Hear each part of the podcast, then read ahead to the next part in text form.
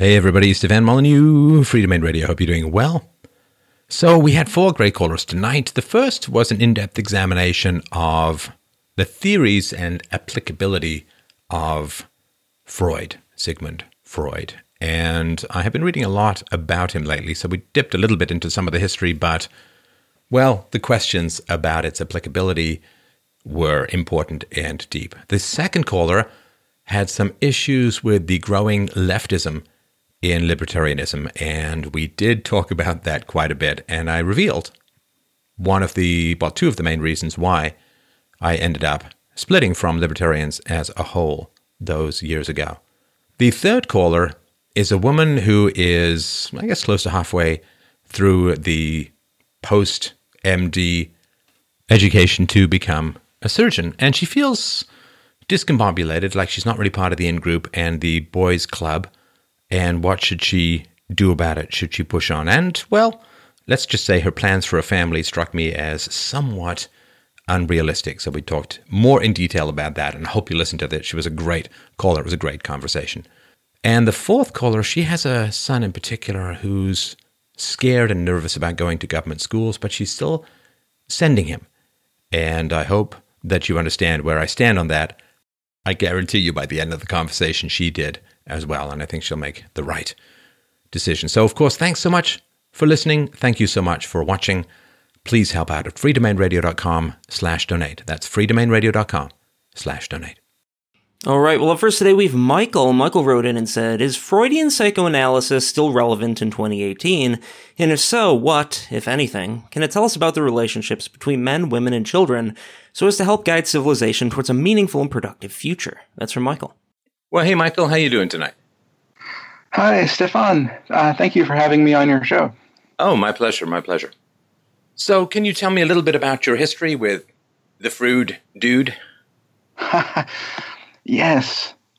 Um, oh gosh, where to begin? I should start by saying that I'm a, I'm a bit anxious about this topic because it's so important to me to to share uh, these thoughts, and I also recognize that Freud and Freudian Freudianism is is a bit of a controversial subject uh, right. in general. Right. So your history. Um, my history. Well, I, I, would like to not go into too much personal uh, analysis, as I would like to keep this in sort of an objective realm. However, I can say that uh, I first be, became aware that I believed in Freudian, what I would call Freudian truths, around the age of 33.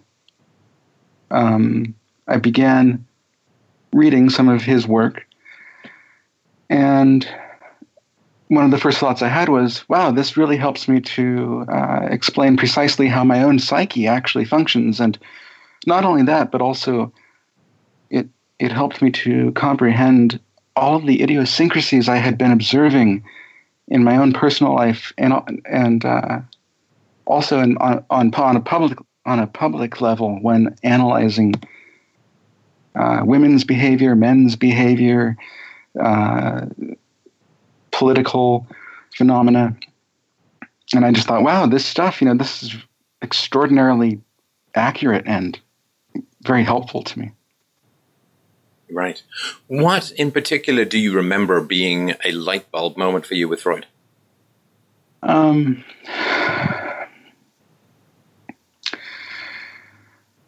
I would say the moment that I recognized that my subconscious is feminine and my conscious is masculine.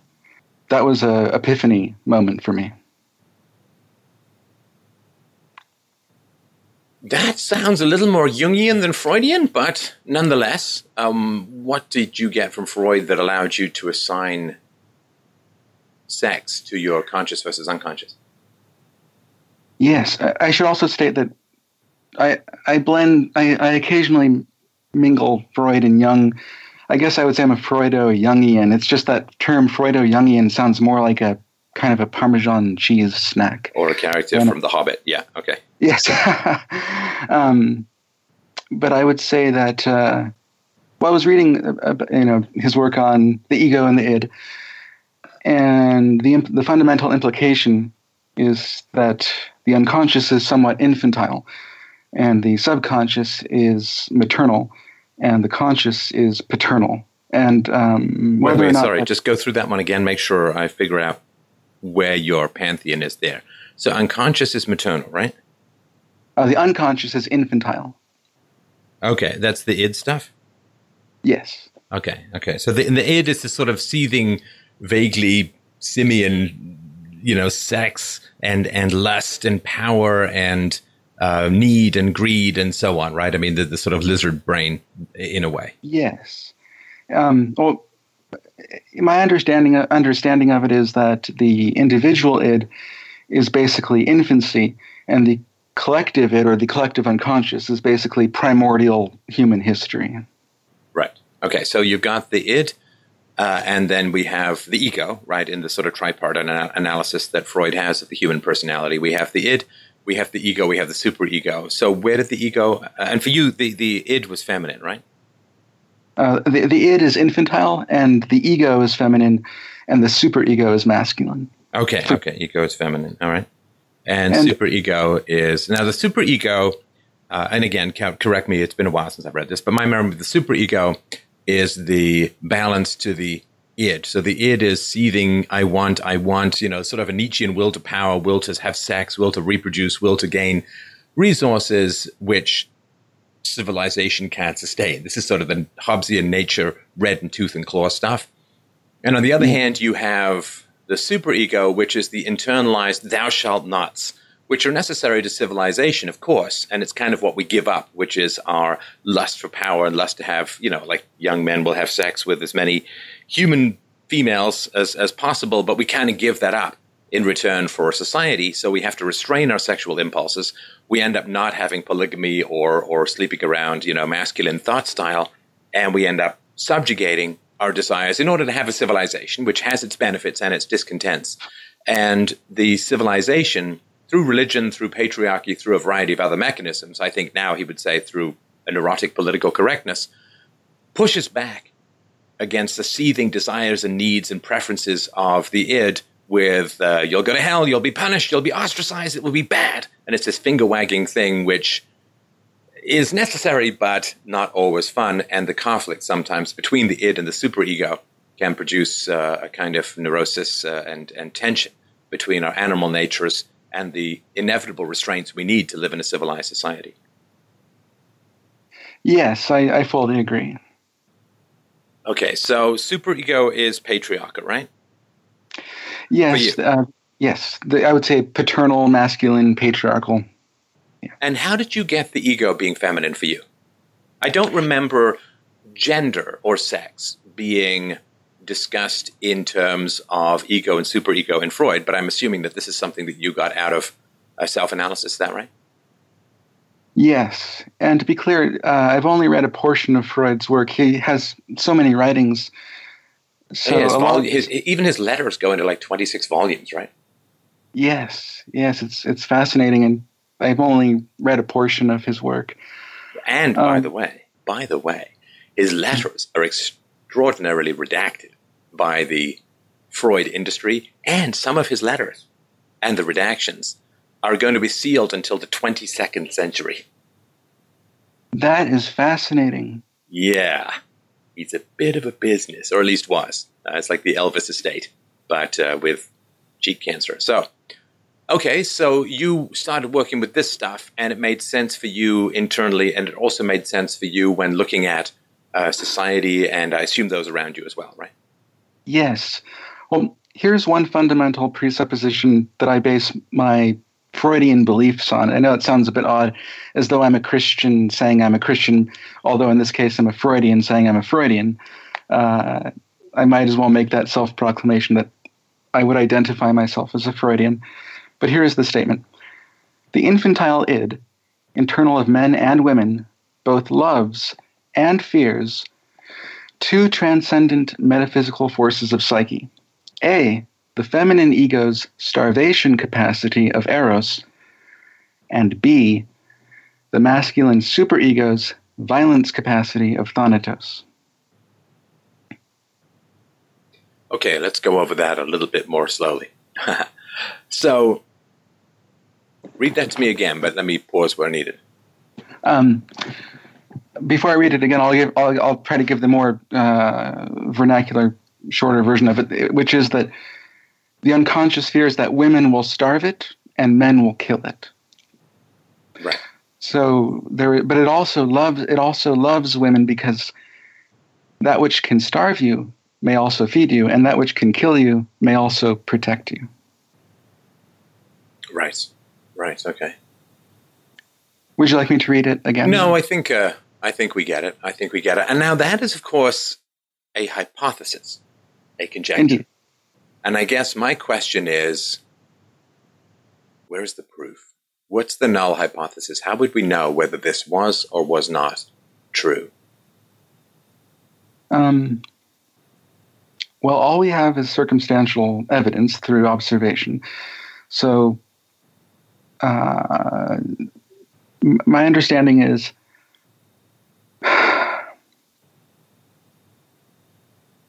you know it's terrible i get these these mind blanks on this where i know i have so much to say but it's it's so in depth that i uh, forgive me if i'm No, that's fine. That's fine. pausing for a moment um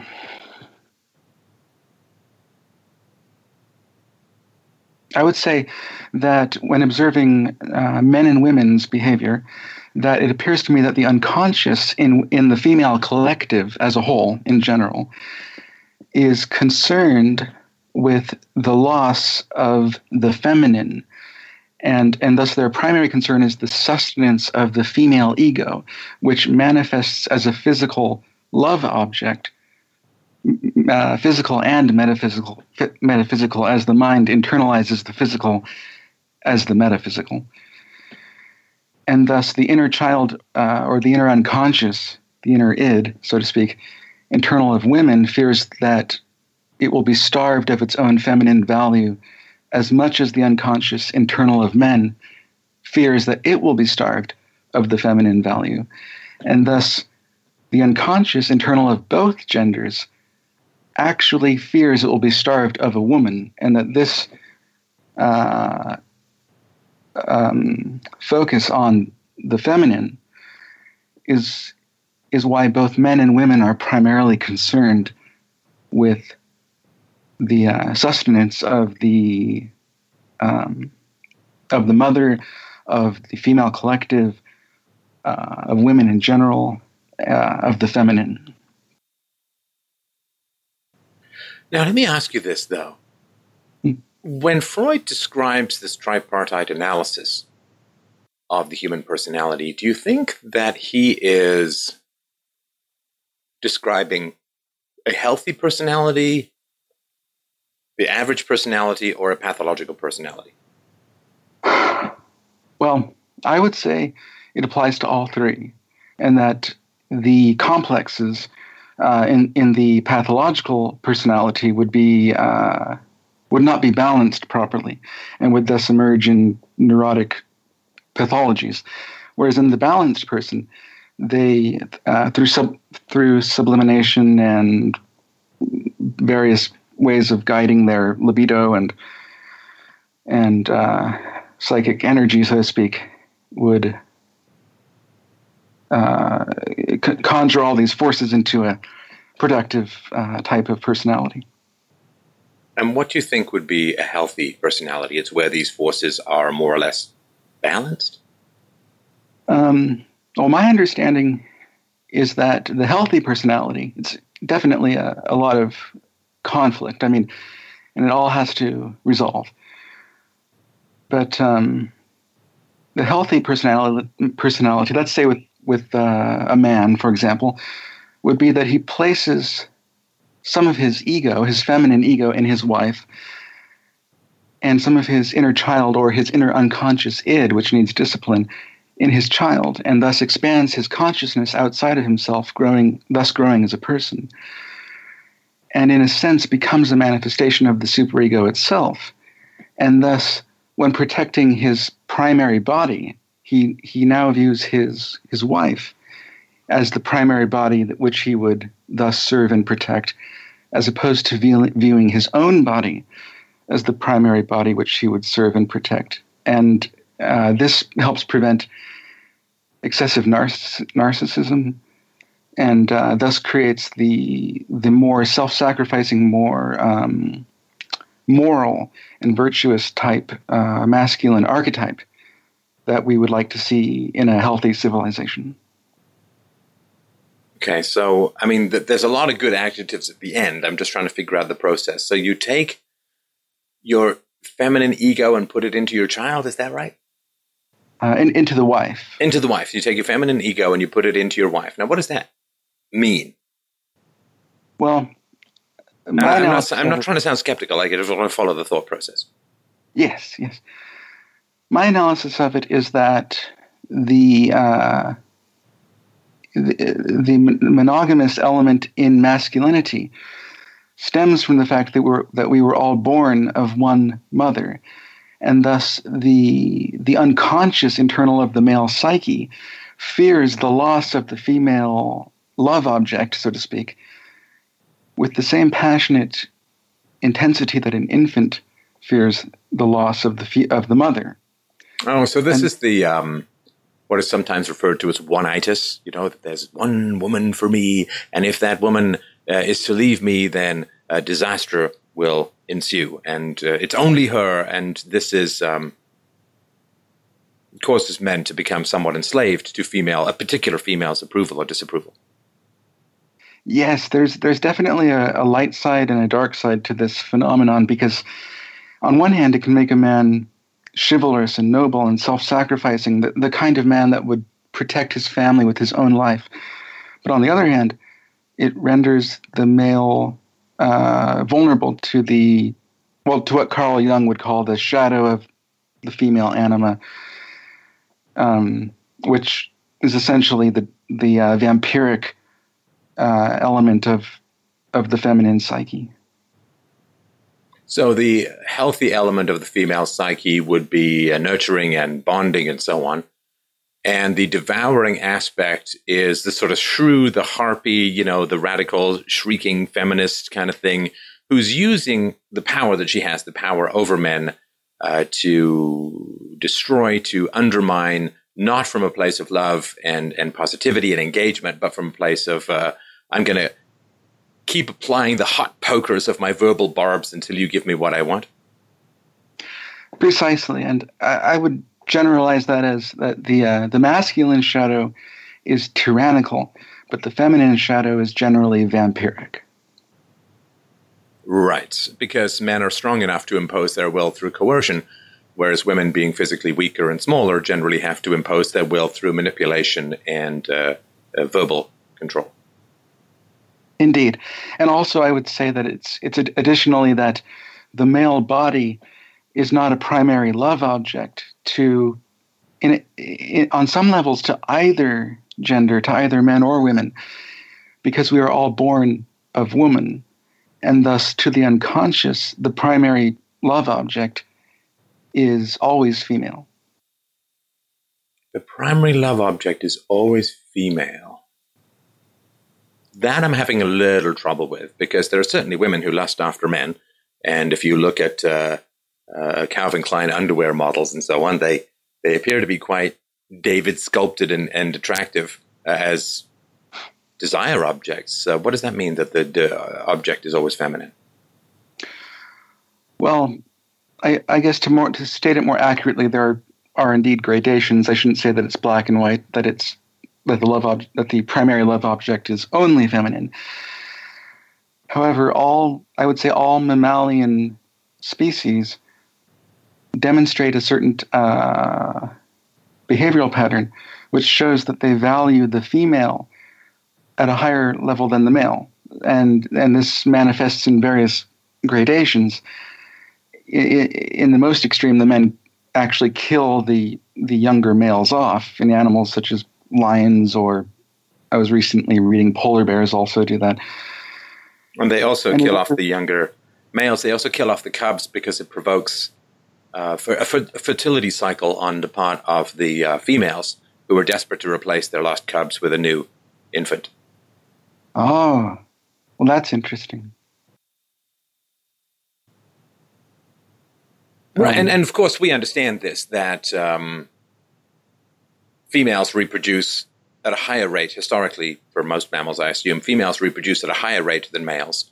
Eggs are more scarce than sperm, and therefore you have usually a um, a man must demonstrate fitness in some manner in order to gain access to reproduction, whereas a woman just kind of has to be.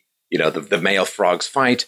I think they're Bowery birds or something, where the male bird uh, builds this elaborate nest, which is designed to lure the female bird in. And uh, there's a wide variety of tests, uh, either conquesting, like stags ramming each other, the, the male deer and so on, ramming each other with their horns.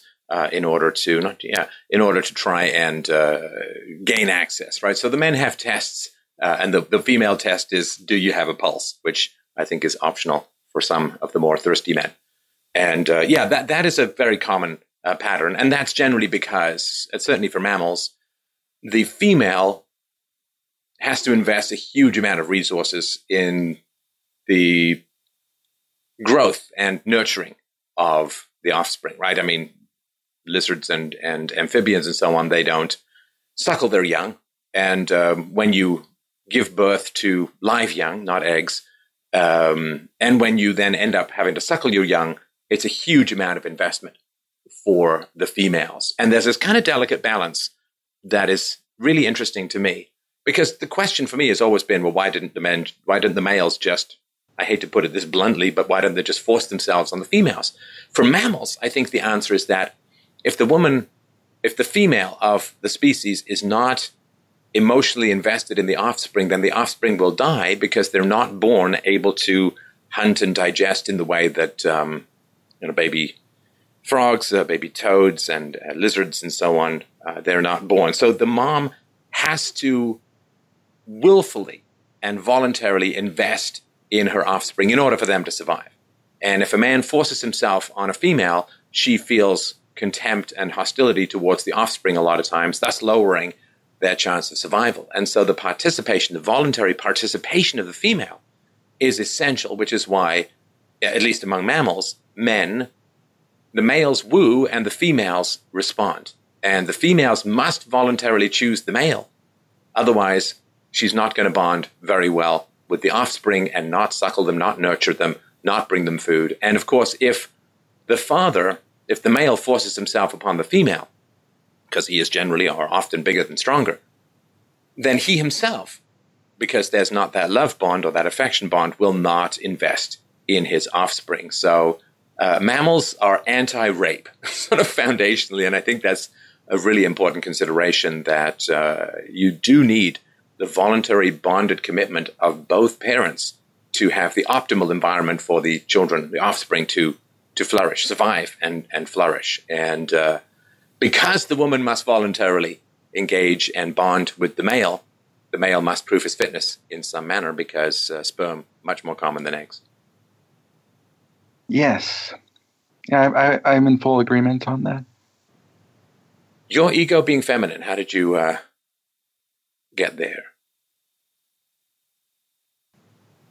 Well, I would say, well, here's the theoretical explanation for it, which I fully embrace and believe in myself. Um, it's that, uh, let's see, the way the conscious itself develops is that it starts from the beginning, which would be infancy. And the infant is essentially a representative of the id, in a sense, because it is the unconscious fear of starvation and violence in a very raw, primitive manner, which is not really altered for, as far as we know, for millions of years. Infants have remained strikingly similar. Um, and so it, it believes that its body see, it has no it has no concept of itself. Uh, it, it's it's not an, the infant cannot perceive that it has its own infantile body. It and thus its concept of its own body is actually its mother's body, and that this is the the conscious of the infant, and that because infancy itself becomes the unconscious, the first ego the first body, the first love object, the first uh, entity of primary value and eros is actually n- not its own little entity of inf- infancy, but the mother. And and yet, this is not a level of consciousness that the infant can recall consciously. Um, and and so it internalizes the mother as its own body uh, on a deeply unconscious level. And, and in theory, this is what drives men to sacrifice for women because the, on a deeply unconscious level, the male is like a child who fears that the loss of the woman is actually the loss of its own body. And uh, it's a bit of an elaborate explanation here, but, but how do you, how do you think this plays out in the Muslim world? I'm also sort of curious if it's going to be a universal phenomenon rather than specific to upper class Viennese people who are kind of neurotic. How do you think this plays out in the Muslim world? Muslims, again, I'm generalizing here, of course, right? But they don't seem to be particularly nervous of their women, right? That's, this is actually a great question because I've I've asked myself similar questions, and let's see you know, I, and I'm no, you know, I'm no more of an expert than anyone on this. I'm really just no, trying to find the truth as best I can. But let's see if I can give my best shot at that. My understanding is that the unconscious is much like an infant, and it fears that the feminine will starve it and the masculine will kill it.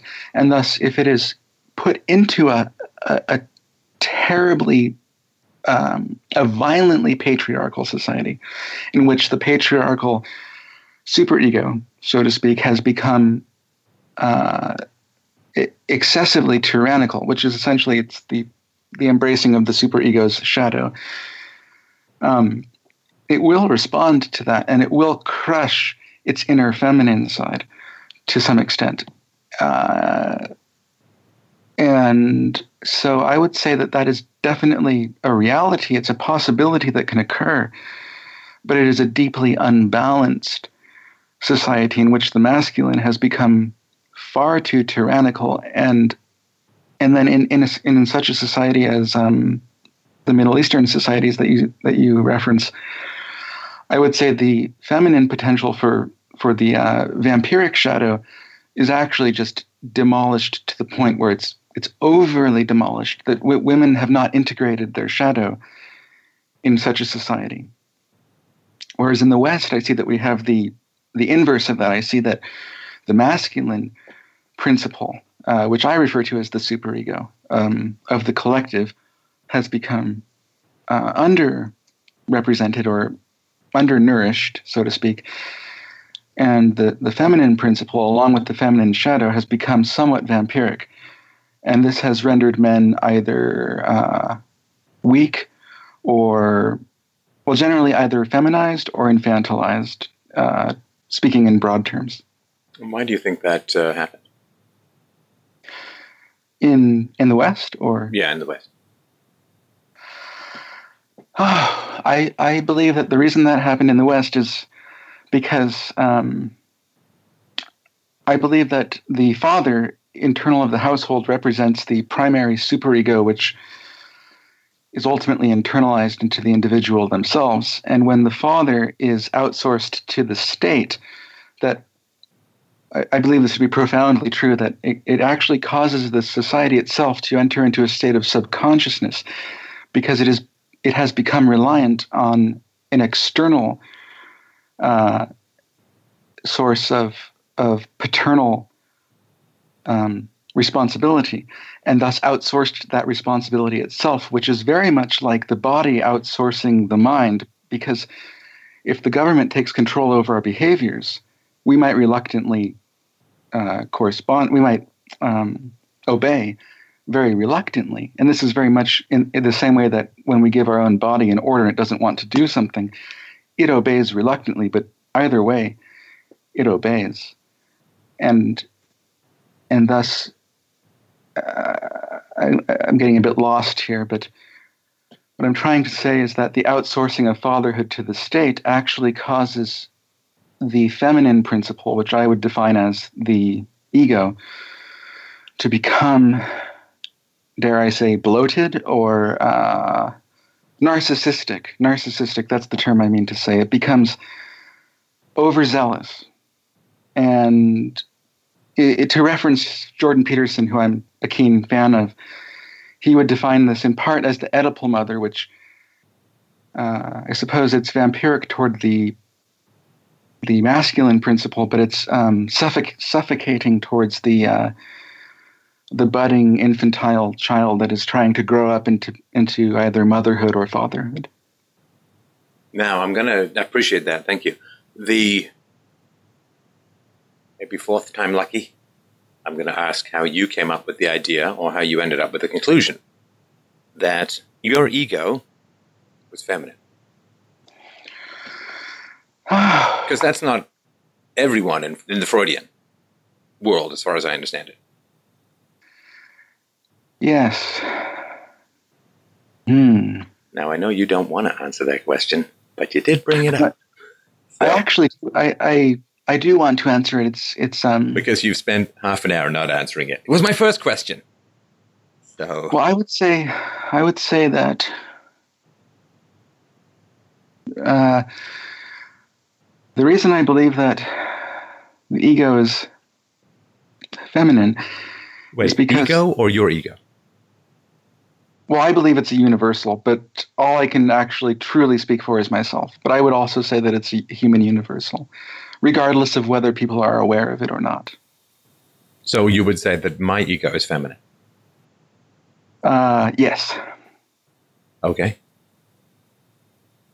Why? Um, so well, if, if I was a woman, my female, my ego would be feminine, and if I'm a man, since I'm a man, my ego is also feminine. Yes, that's I. I believe that to be true. And um, on what grounds do you believe that to be true? Um, well, I believe that the, the consciousness itself is is composed of of uh, love objects, and that the ego is the primary love object, and that for the species to survive, the primary love object has to be female. And thus, the entire reason for the superego's existence is to serve women and children. In other words, the only reason men actually exist in our species is well, one, to fertilize the eggs, of course, but two, to provide territory and resources for uh, women and children. And thus, the, the consciousness itself, my consciousness, for example, is actually uh, the landscape of that consciousness is civilization itself, as far as I know it, inclusive of all of the love objects in civilization. And by love objects, I just mean objects of value, living or not. Of course, living ones such as women and men and children have a profoundly greater value than, you know. Okay, okay, but you can't serve the feminine by being feminine. You have to serve the yeah. feminine by being masculine, right? Because if you're going to go out and fight in the world to gain resources to compete with other men in order to gain access to the highest status woman you can get, then if you say that as a man my ego is feminine, then it can't actually serve the feminine. Because then it would be acting as a woman rather than acting as a man, which would mean that it would not have necessarily the aggression, the the um, the assertiveness or the competitive instinct or the risk taking ability to go out and get resources to get a woman's um, affection, let's say. So I don't know how the ego, by serving the feminine as a man, I don't know how the ego could be feminine. I'm not sure what it would have to offer. Well, um, to be clear, my super my super ego is masculine, and that is the part that serves the feminine but my ego. In other words, when I say the ego, I don't mean the ego inclusive of the super ego. I mean the ego not inclusive of the superego. It's actually a common uh, confusion that I, I face when reading psychoanalysis. So sometimes they refer to the ego, and I don't know whether they're referring to the ego inclusive of the superego or not. Does that make sense?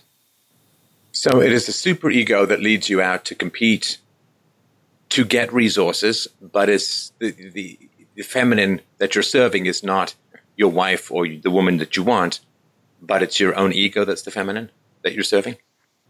Well, yes, it's in a sense it's both because for a man's ego to be properly integrated into the culture so as not to become purely self-centric and narcissistic, my analysis is that his feminine ego manifests as all things feminine, and those things I would I would define as being uh, the home, women, um, the cultivation of resources.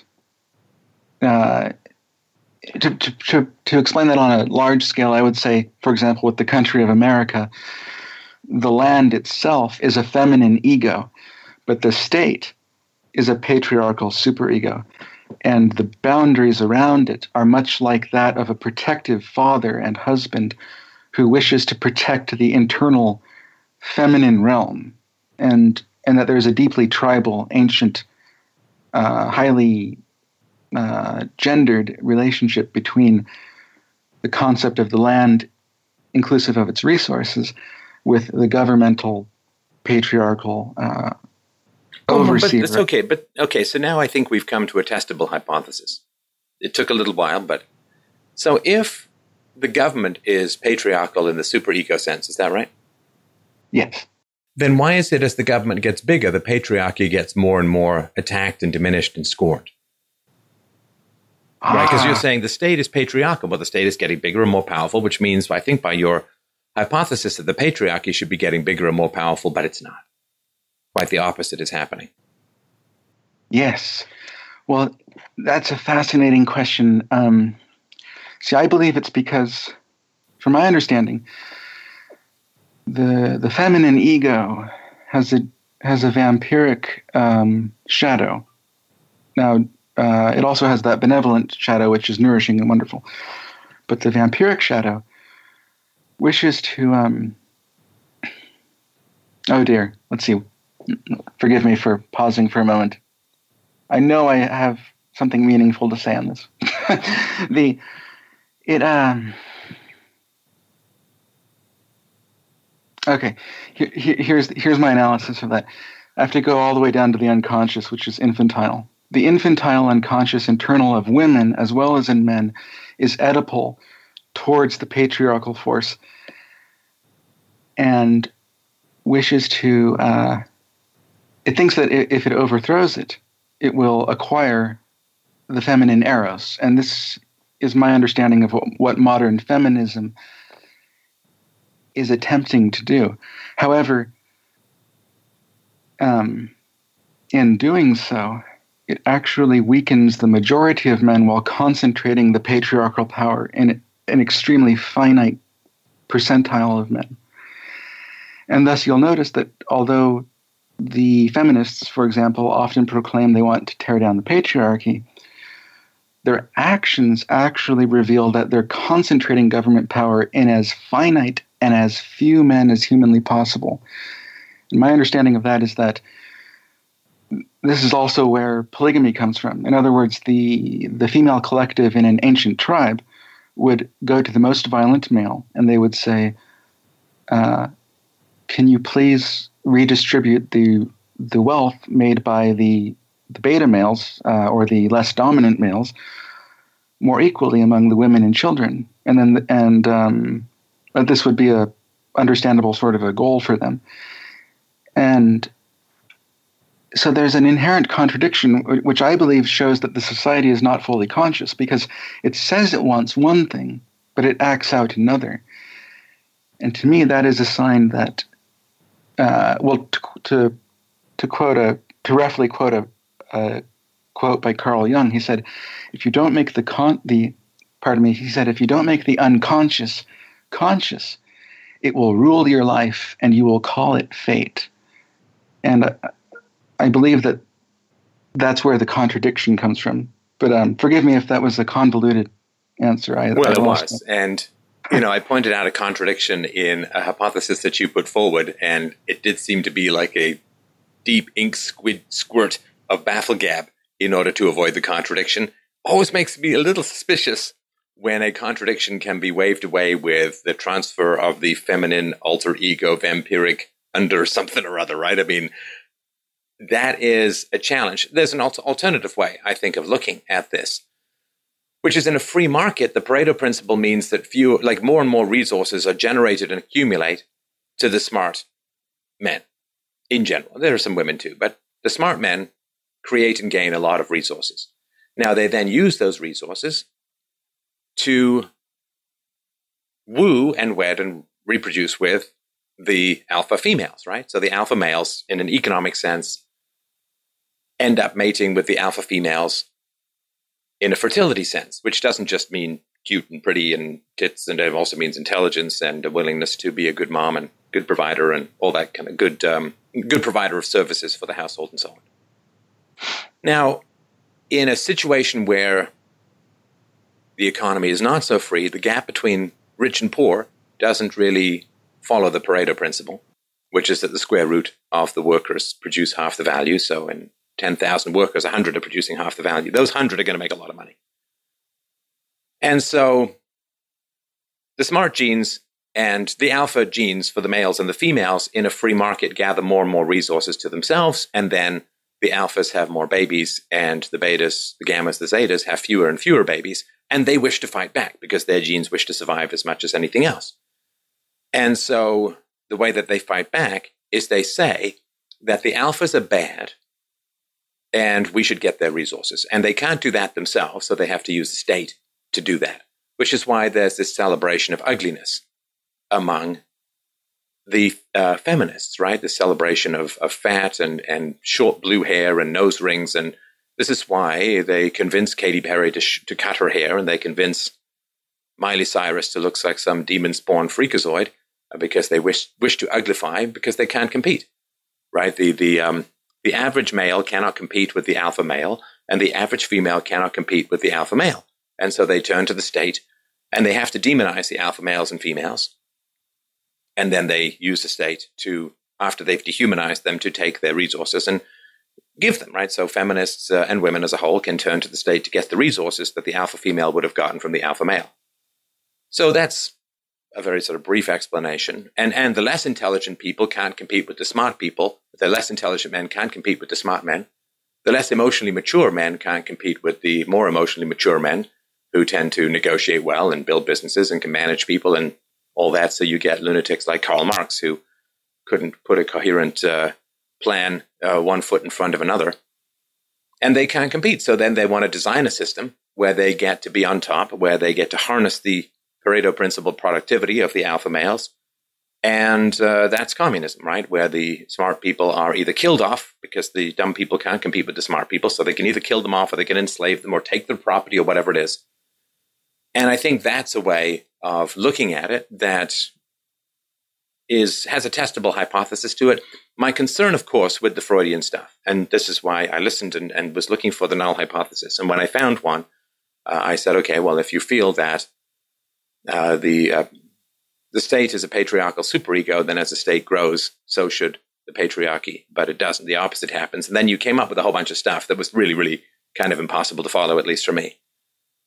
And this is the challenge, right? So this is not you, but in the Freudian model, the null hypothesis, and this is why it's not really considered science anymore. And this is why over the past decade or two, like one scientist has referenced Freud, which is how do you disprove it? So if let's look at any sort of Freudian thing, right? Like the Oedipal complex. Well, if it's there, right, the the child's desire to marry the mother and kill the father, right? Yes. So if it's there, you say, aha, that's proof, right? And if it's not there, you say, oh, well, it's suppressed. And if the opposite is there, say, oh, well, I wish to, I really dislike my mother rather than wanting to marry her, then you say, ah, it's a reaction formation. And you yes. see this skiddy, glassy response to the request for empirical data as you move through a world of myth and language where there's no capacity to disprove the world that you are living in mentally. And I'm concerned about not just the solipsism of all of that, or in a sense, the narcissism, not that I'm calling you a narcissist or anything, but the narcissism of my worldview cannot be disproved. And this shifting of archetypes in order to cover the, the eruption of any manifestation that doesn't accord with the theory is not philosophical. It's not philosophical. For something to be philosophical, for something to be true, it must also have the capacity to be false. And if something doesn't have the capacity to be false, then I am concerned about its validity, obviously, right? As you would be as well, I think, if you look at it in this kind of way. So, why is your ego feminine? You say, well, it's to serve the feminine, right? And then I say, well, you can't serve the feminine in order to and you say, oh, well, no, the, the, the superego is patriarchal and it's tied to the state. Okay, well, I say, well, then the state is growing, but the patriarchy's become, oh, and you say, oh, well, that's because of the shadow of the feminine. You see, I don't know the way out of this foggy maze. I don't know how to rise above it and say, how is this, um, I don't know how to put it best, this um, pantheon is probably a good way. It seems to me like a series of mythological creatures like a pantheon. How is this pantheon known to be true relative to alternative explanations for things. I mean, there are biological explanations, there would be genetic explanations. I came up with one that, you know, I'm not saying is perfectly proven, but, you know, it's certainly a hypothesis. How do we know whether it's true oh, yeah. or it's false if there's no standard for disproof? Now, it feels true for you, but my concern is because something feels true for you, you know, it doesn't make it true. And mm-hmm. because it has resonance for you, that doesn't make it true because then you may just have an internal prejudice for this, well, or I, this may I, be your particular person, personality structure, which accords with these particular things. And the last thing that I'll say, which I understand is no argument what I'm about to say, but it is an observation, mm-hmm. which is that as somebody, I've been very interested in Freud and Jung and so on. And when I became a father, I was, of course, very curious about how this was going to manifest, or any of these things were going to manifest, in a child who was raised peacefully and reasonably, in my own daughter's mind. Now, there were certainly some phases that you could consider would accord with some of these archetypes. Uh, my daughter, it's funny, when she was younger, when she wanted to play, she would come to me. And when she got tired, she would go to her mom, right? Because she'd need to be, you know, breastfed and soothed, soothed to sleep and so on. There was a phase, which was a very adorable phase, a couple of years ago, maybe when she was three or four, or maybe five, where her plan was to marry me, but mom was, it was okay for mom to live next door, right? That was, that was the plan. Mm-hmm. And that's gone by the wayside now, which is good. And it doesn't i don't know if it leaves any kind of archetype or tension like she does. I don't know about the super ego. I don't know about the ego. I don't know if she's not this seething ball of gotta have it who basically slaps her own own hand back ferociously from a super ego patriarchal standpoint so that civilization can survive. I think that it is more of a map of brutally raised children without a doubt. In freud's day right? We're talking about the 1880s, 1890s, well, 1890s, and certainly beyond that into the early 20th century as he was really formulating these theories. The children in his environment would have been raised badly. I mean, by modern standards. Probably by contemporary standards, there would have certainly been worse childhoods, but by modern standards, they would have been raised very badly. Uh, even some, some things as um, as simple as within the Jewish culture, there's more, it's certainly matrilineal, it's more matriarchal, there's circumcision, uh, of course, and there is a strong uh, pressure uh, within the cultural slash religious Jewish community to maintain the standards in a hostile environment, often of anti Semitism and so on. And there was actually one of Freud's, uh, Koller, his name was, one of Freud's um, friends, ended up challenging someone who made an anti Semitic comment to a duel and gave him two gashes and ended up being kicked out of the university and going wandering from town to town before I think he ended up settling in the United States. And so there are particular tensions and stresses going on in Freud's day. And I don't know, and I was kind of curious about this when I became a father, how much of this would translate to how my daughter is.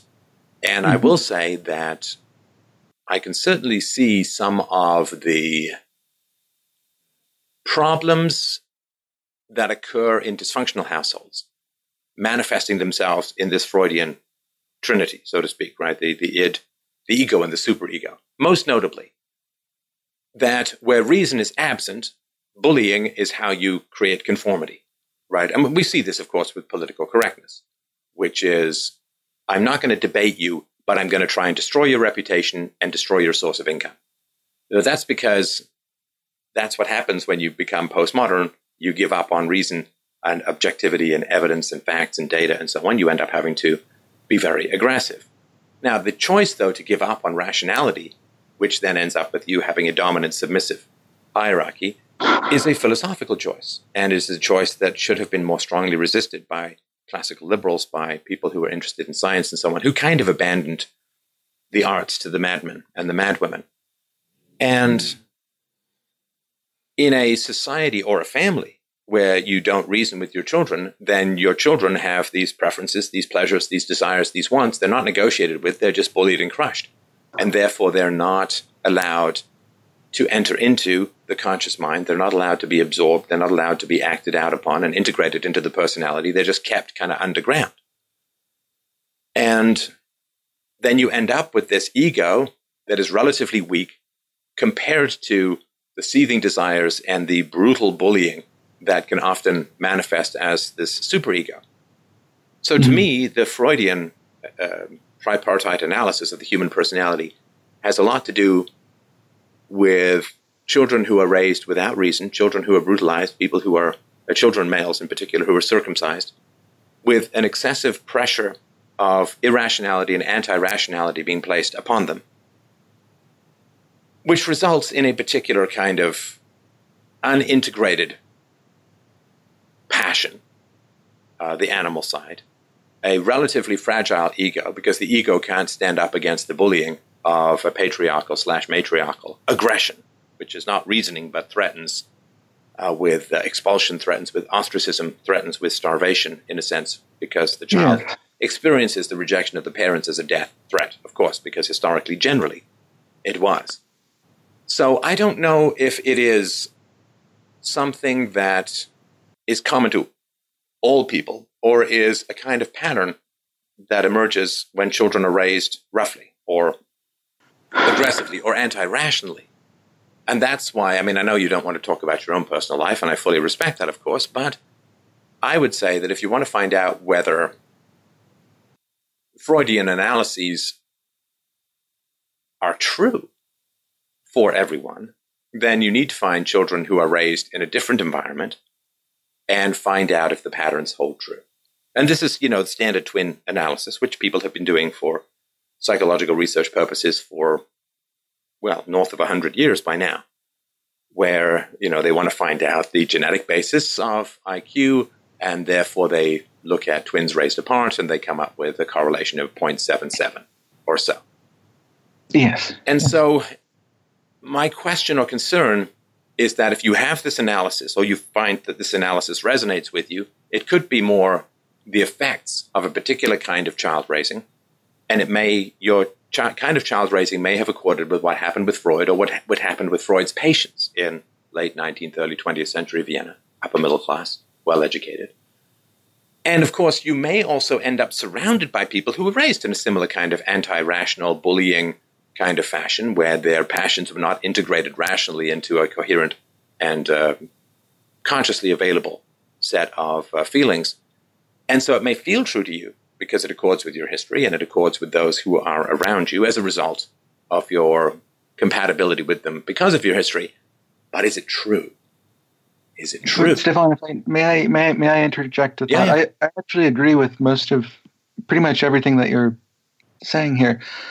But let's say that was the case. I, but I'm sorry, sure that's a big change, though. What, what you just said. But but, hang on. No, I, I, don't like these things that just blow past me because it seems kind of weird to me. Because I asked you, is this true for everyone? You said this is true for everyone. Now I'm saying, not true for my daughter, and it may not be true for other kids. And you're like, well, I agree with you. And it's like that's a big change. No, I don't agree. I don't. I don't agree with you. I want to be perfectly clear, Stefan. I do not agree. I'm. I'm just trying to. Wait, didn't you, just say you did you, though? As you yourself say, if something is, I just want to follow this train of thought just to see what the argument is. Okay.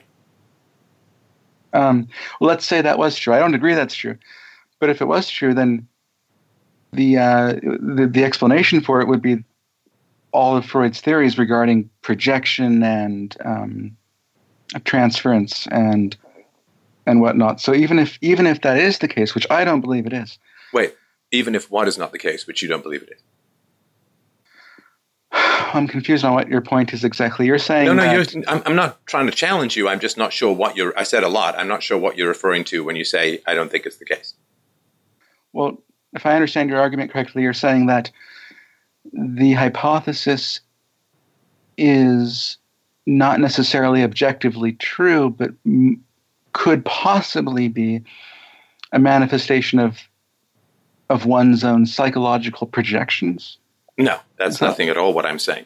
What I'm saying is that if children are raised rationally, then they don't end up with this fragmented, at war with itself personality. Because if you raise children rationally, you don't have to bully them, you can reason with them.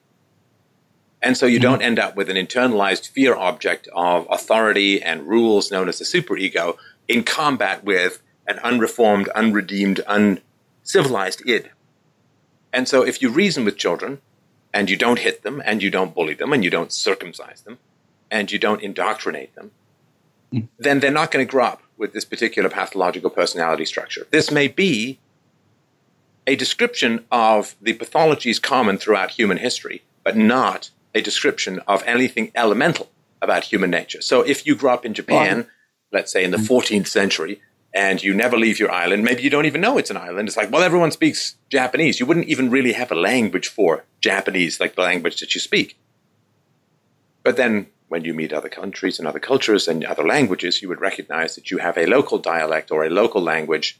And I think you may be thinking that everybody speaks Japanese. And it's like, well, if I'm saying that I think this personality structure, if it's valid, is common to children who are raised brutally rather than children who are raised peacefully.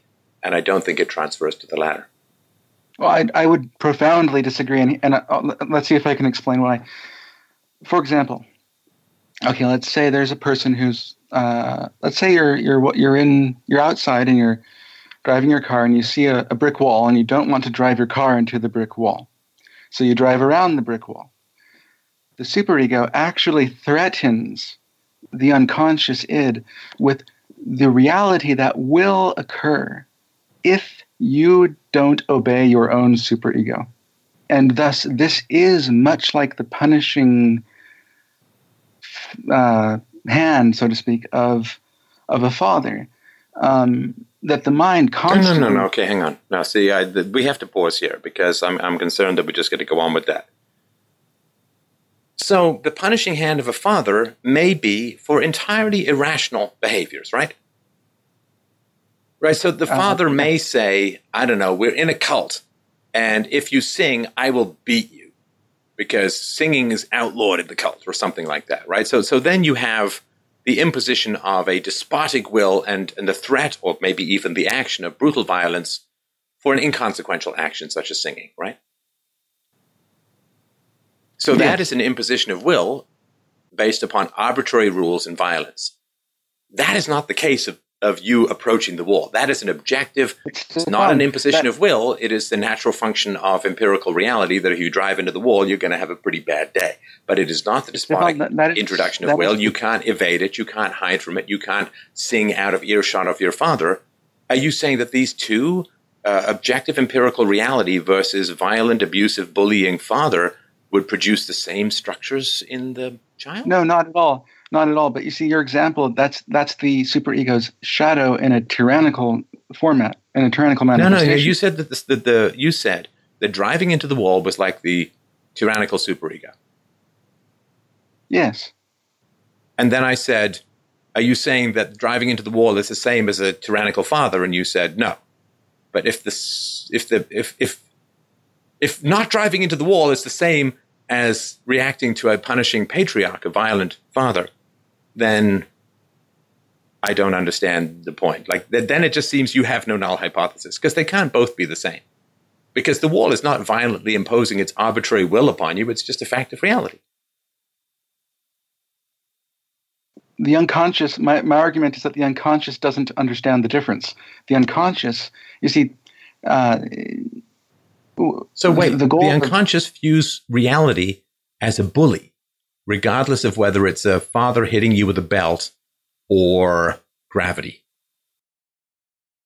Um, I wouldn't. I wouldn't use the word bully. I would use the word uh, death for a fourth of a force of the opposite of eros, something that is threatening to the sustenance of the ego.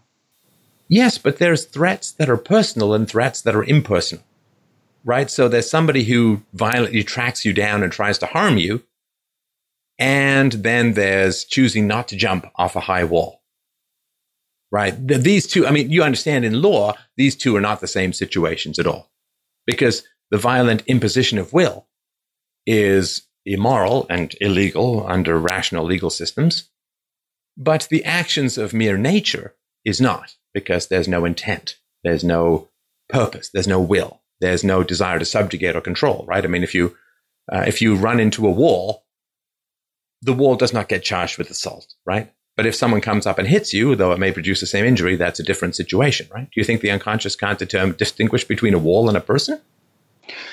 No, it's not what I'm saying at all. I, I believe, well, okay, the subconscious can, the unconscious cannot. That's uh, wait. We have but, two unconsciouses now: a subconscious and an unconscious. Yeah, so the sub the subconscious is feminine, the conscious is masculine. No, that doesn't clear anything up for me. Saying giving them uh, an innie and an outie mentally does not clear anything up for me. So you're saying that the unconscious cannot determine or distinguish between a threat based in nature and a threat based in human aggression. No, it just it just it, it, it responds to the pleasure principle. However, the subconscious can distinguish between the two. And how do you know? Um, I mean, you sound very confident. Have, has this been tested? I mean, I don't know. How do you know? Because, uh, because it, well, if you if, if you look at the psycho if you look at the psychological development of children, no, no, they, no, no, no is there any proof about what you say? Has it been tested? Has it been subject to analyses, uh, uh, double blind experiments, uh, a large sample group, a measuring of the threat response of humans versus inanimate objects? I mean, well, I would say humans actually acted out. Now, although I can't prove it in the sense that we can prove the laws of physics, I would say that there are truths inherent in, in, in these forms of analysis I mean, here's an example. There are fantastic truths in the works of Shakespeare. Can they be proven in a scientific manner? N- not necessarily. However, to disregard the works of Shakespeare based upon that. okay, give me a truth in Shakespeare. Uh, Hell hath no fury like a woman's scorn. Well, that's not true for all women. That's true for some women. And I'm not sure that that's measurable. Uh, I'm not sure that that's empirical. It's striking and it's artistic and it might be thought provoking, but it's not a, philosoph- a, philosophical argument and cannot be put into the category of empirical truth. But are you? Are you I mean, there are nuns uh, who I'm sure are scorned who don't set fire to the nunnery. That, we cannot prove Freud in the in the scientific sense of proof, but I would also say that we should. I hope we can agree on this that there are very helpful meanings in, in Freudian analysis you know, uh, that people might find uh, ex- extraordinarily helpful in, in guiding them in their well, lives. No, but I understand. Look, I understand that, and again, I, I am interested in Freud. I'm currently reading a biography of Freud, which I won't bore you with the details with. I'll get that into a presentation. But the question is: Is Freud of his time and of his environment, or is Freud universal? Now, for Freud to be universal, then it has to cross cultures it has to cross geography, it has to cross time, and it has to cross different ways of raising children. And yes. I don't think any of that has been tested, and that's my concern. I think that Freud describes and has resonance to people who had similar upbringings to Freud and his patients. And I think confusing that for an objective description of human nature is like taking children who are raised Harry Potter style locked under a cupboard and half crazed from abuse and saying, aha, I have found the archetype of the human personality. It's like, nope, you found a lot of post traumatic stress disorder. That's not the same as a universal human personality. Well, I'll, I'll concede that that to, partly I, I agree, but partly I disagree. I, to me, it's like saying physics only applies when something is blowing up, and I would say no. The laws of physics apply even when an object is at rest. But you just said and we so, cannot prove these things like physics. So why are you bringing physics into it? You said that physics and these truths are a completely separate category, and now you're bringing physics into it. Well, it's an analogy. No, uh, no, you saying, can't say we can't compare this to physics, and then in the next breath try to compare it to physics. That's not honest. Well, no, no, no, Stefan. It's an analogy. It's you misunderstood the analogy. I'm not saying that it can be proven in the same way that physics can be proven. But I'm then you just saying, brought physics into it.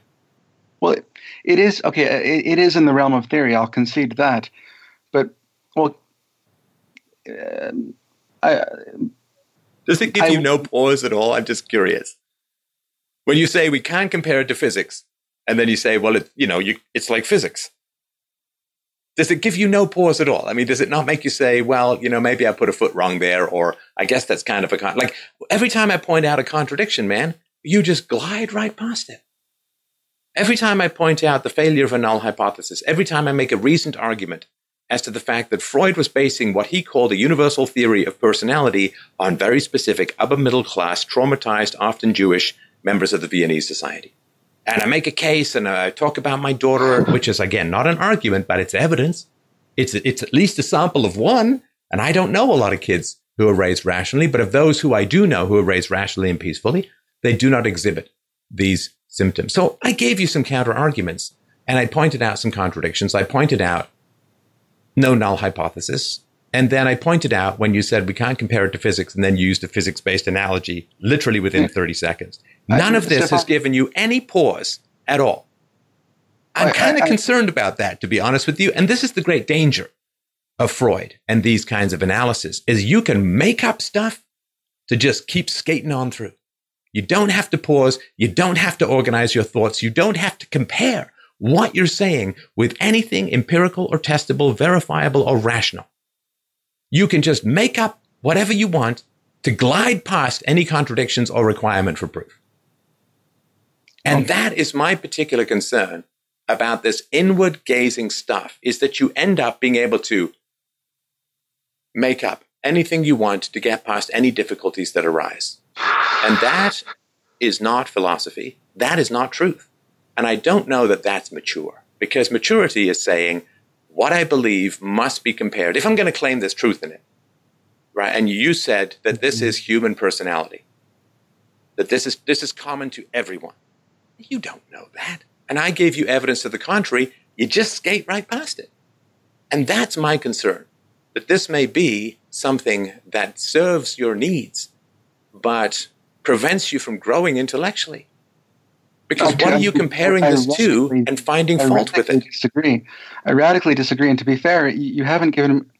I'm, Stefan, I want you to understand. I'm arguing in good faith. I'm doing the best I can to explain this within within my capacity. And I'm not trying to be. I'm in no. I'm in no way am I trying to be dishonest. Um, uh, we can go in circles on this, but earlier you said, why is it that the patriarchy, you know, manifests the way it does? And it, the, the reason that that's the case is because there's an Oedipal relationship between the citizen and, and the government, and it uh, Okay, how do you know there's an Oedipal relationship between the citizen and the government? Because the unconscious drive of, of, of the human be- of human beings is to secure women and resources, and and thus the males have an. And they have a resource relationship with the government. I don't know about an Oedipal relationship with the government. They have a resource relationship with the government, in that they use the government to get resources they don't earn on their own merits. Yes, but so why do we need that they want to have sex with the government? Why do they need that they want to screw the government? I don't understand how that adds anything. When we already have the the answer, which is they want the the resources to flow to them through coercion without taking on the risk of coercion themselves, so they vote for them. Why do we need the Oedipal thing? I'm just not sure. Like, shouldn't the simplest explanation, Occam's razor kind of thing, that the simplest explanation is usually the best? In yes, yes, in part, but I I mean, first of all, I, I want to explain that I fully believe all the Darwinian analysis, and uh, I don't see Freudian analysis as in any way being contradictory to it. I see it as being entirely complementary to to the evolutionary based forms of analysis. And forgive me if I'm a bit flustered. I'm no, this is good. Look, I mean, you, you came here asking for feedback on this. I'm giving you feedback, right? Yeah, you know, I mean, it's you know, it's such a terribly important topic to me because I, I genuinely believe that this can help people. I really do. You know, I, I really want to help. Well, people. no, I'm concerned that it's trapping you. This is why I'm pushing back. I'm concerned that you're trapped here. Because well, if you believe that this is human nature as a whole, and if my hypothesis is correct, I'm not saying I've proven it decisively, but let's just go out on a limb and say that when Freud developed his theory, uh, particularly regarding women, Freud, his whole career, his whole life, said he didn't understand women at all. And so the idea of that he would have some deep insight into the feminine when he had, and he was a tyrannical and monstrous suitor and fiance and and husband. I mean, just a monster.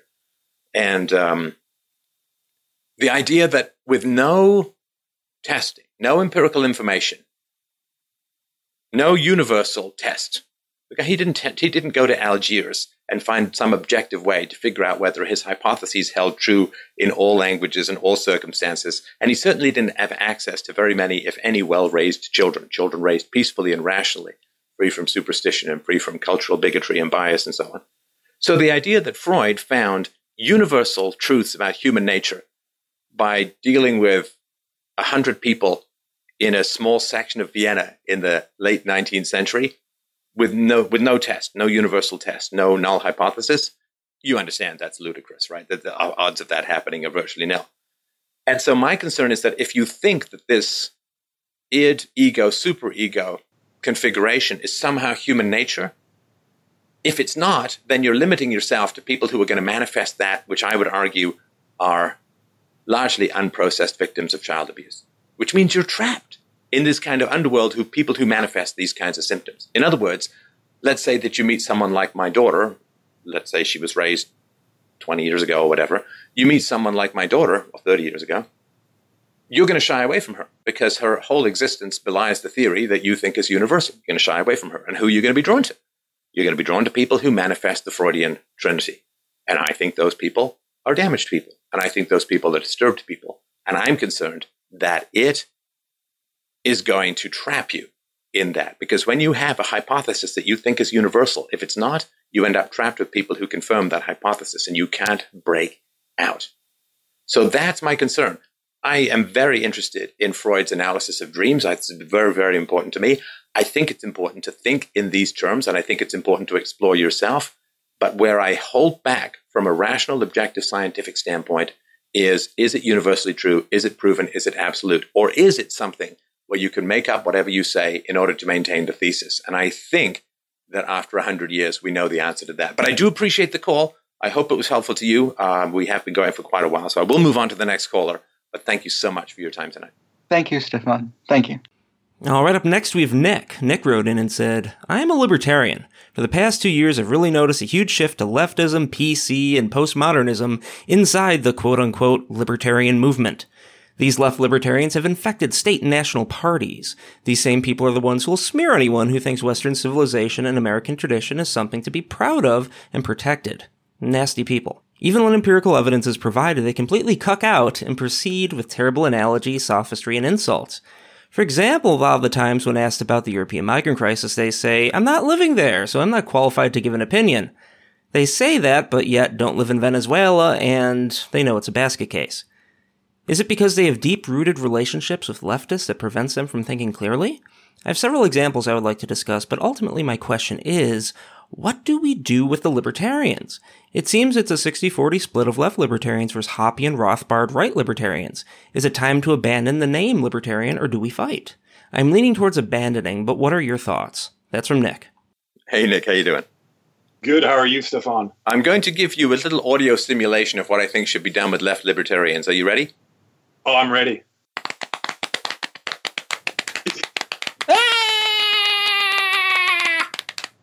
I don't know if you get. I totally agree. Totally agree. Just kidding, everybody. Totally, really. Okay, so so uh, you know I hate hearing how libertarians are going off the rails, but I'd love to hear you tell me how libertarians are going off the rails. What else have you seen?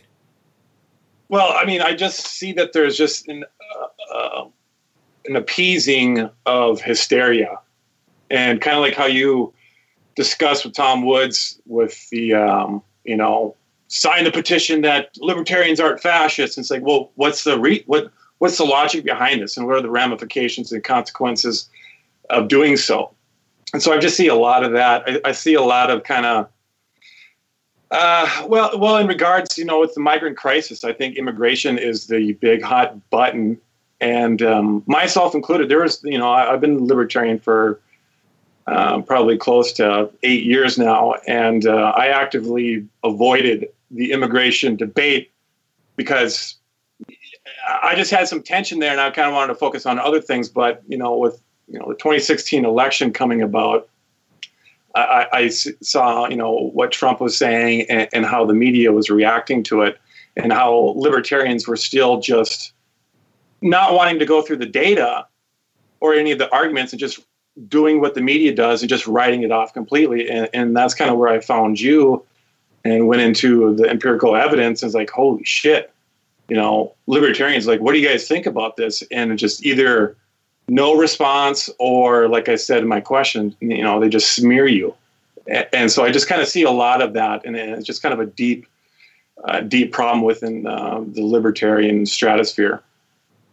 And why do you care what's happening in the libertarian world?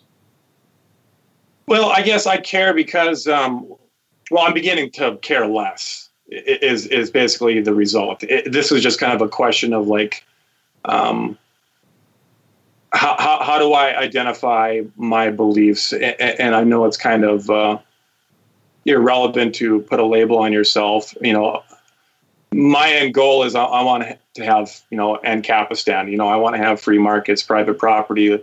You know, a Hoppean kind of uh, society and so uh, it just kind of frustrates me when I see libertarians that you know say, "Oh, you know, we can see, you know, uh, not only do we get to see the uh, effects of government action, but there's, you know, we see the unseen." And it's like, how can you honestly say that? And, and it just kind of comes down to, um, you know, integrity. And um, you know, because I, I, believe, you know, if we want to have a more uh, peaceful world, that um, you know libertarians need to um, you know uh, engage with people on the right people that that do have a sense of private property norms because uh, looking at the left i mean the left obviously opposes that. And, and so it just kind of comes down to just being frustrated and like what what exactly is the logic and the target audience that libertarians are trying to you know make themselves more appealing and, it's just kind of just a um, puzzling situation. Are you ready for another soundscape, Nick? Yes, bring it on. All right. So, if you want to start talking about things like uh, race, IQ, genetics, um, uh, cousin marriage, and so on, right? Then you have to. Um, well, here's here's a a, um, a soundscape of what happens to your reputation among the normies. Here we go.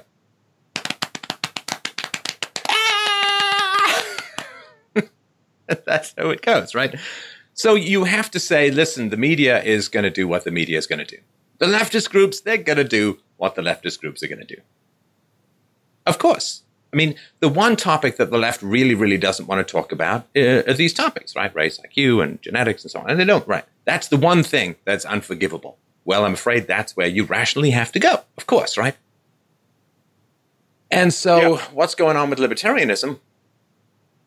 Well, they don't want to take on the media. And they have not often gone directly to the audience. So, I mean, I said this when I was in Washington that I can I can talk about what I talk about because of the donors, because of people who donate at freedomainradio.com slash donate, and no other reason. It is not courage, it is support that makes this happen. And I said at the very beginning that I was going to follow reason and evidence no matter where, no matter what. And if you're not willing to follow the data, then just go be a cuck, go be a conformie, go be a normie, go be whoever. Like it doesn't matter. If you're not going to follow the data, if you're not going to follow the arguments, if you're not going to follow the rationality, then you're not a libertarian. You're nothing. You're just somebody with a clan. You're somebody with a, a sad little anti rational tribe. You got to follow the data. You got to follow the reason. You got to follow the evidence. But it's the only way. It's the only way. It's the only way worth pursuing. And it's certainly the only way you can win if victory is possible. So, libertarians want to stay away from those topics, even though I know, and I'm not going to name any names whatsoever, Nick, but I know, sure as sunrise, there are a lot of libertarians who know this stuff. And not just know it a little bit, not just know it in passing, not just, oh, I heard of the bell curve. I'm not really sure what's in it, but I heard it might be something like know this stuff. And they don't want to talk about it. Why? Because the media, the media will be mad at them. And because they're not tied into an audience who desperately is looking for a way out of what's happening to the West.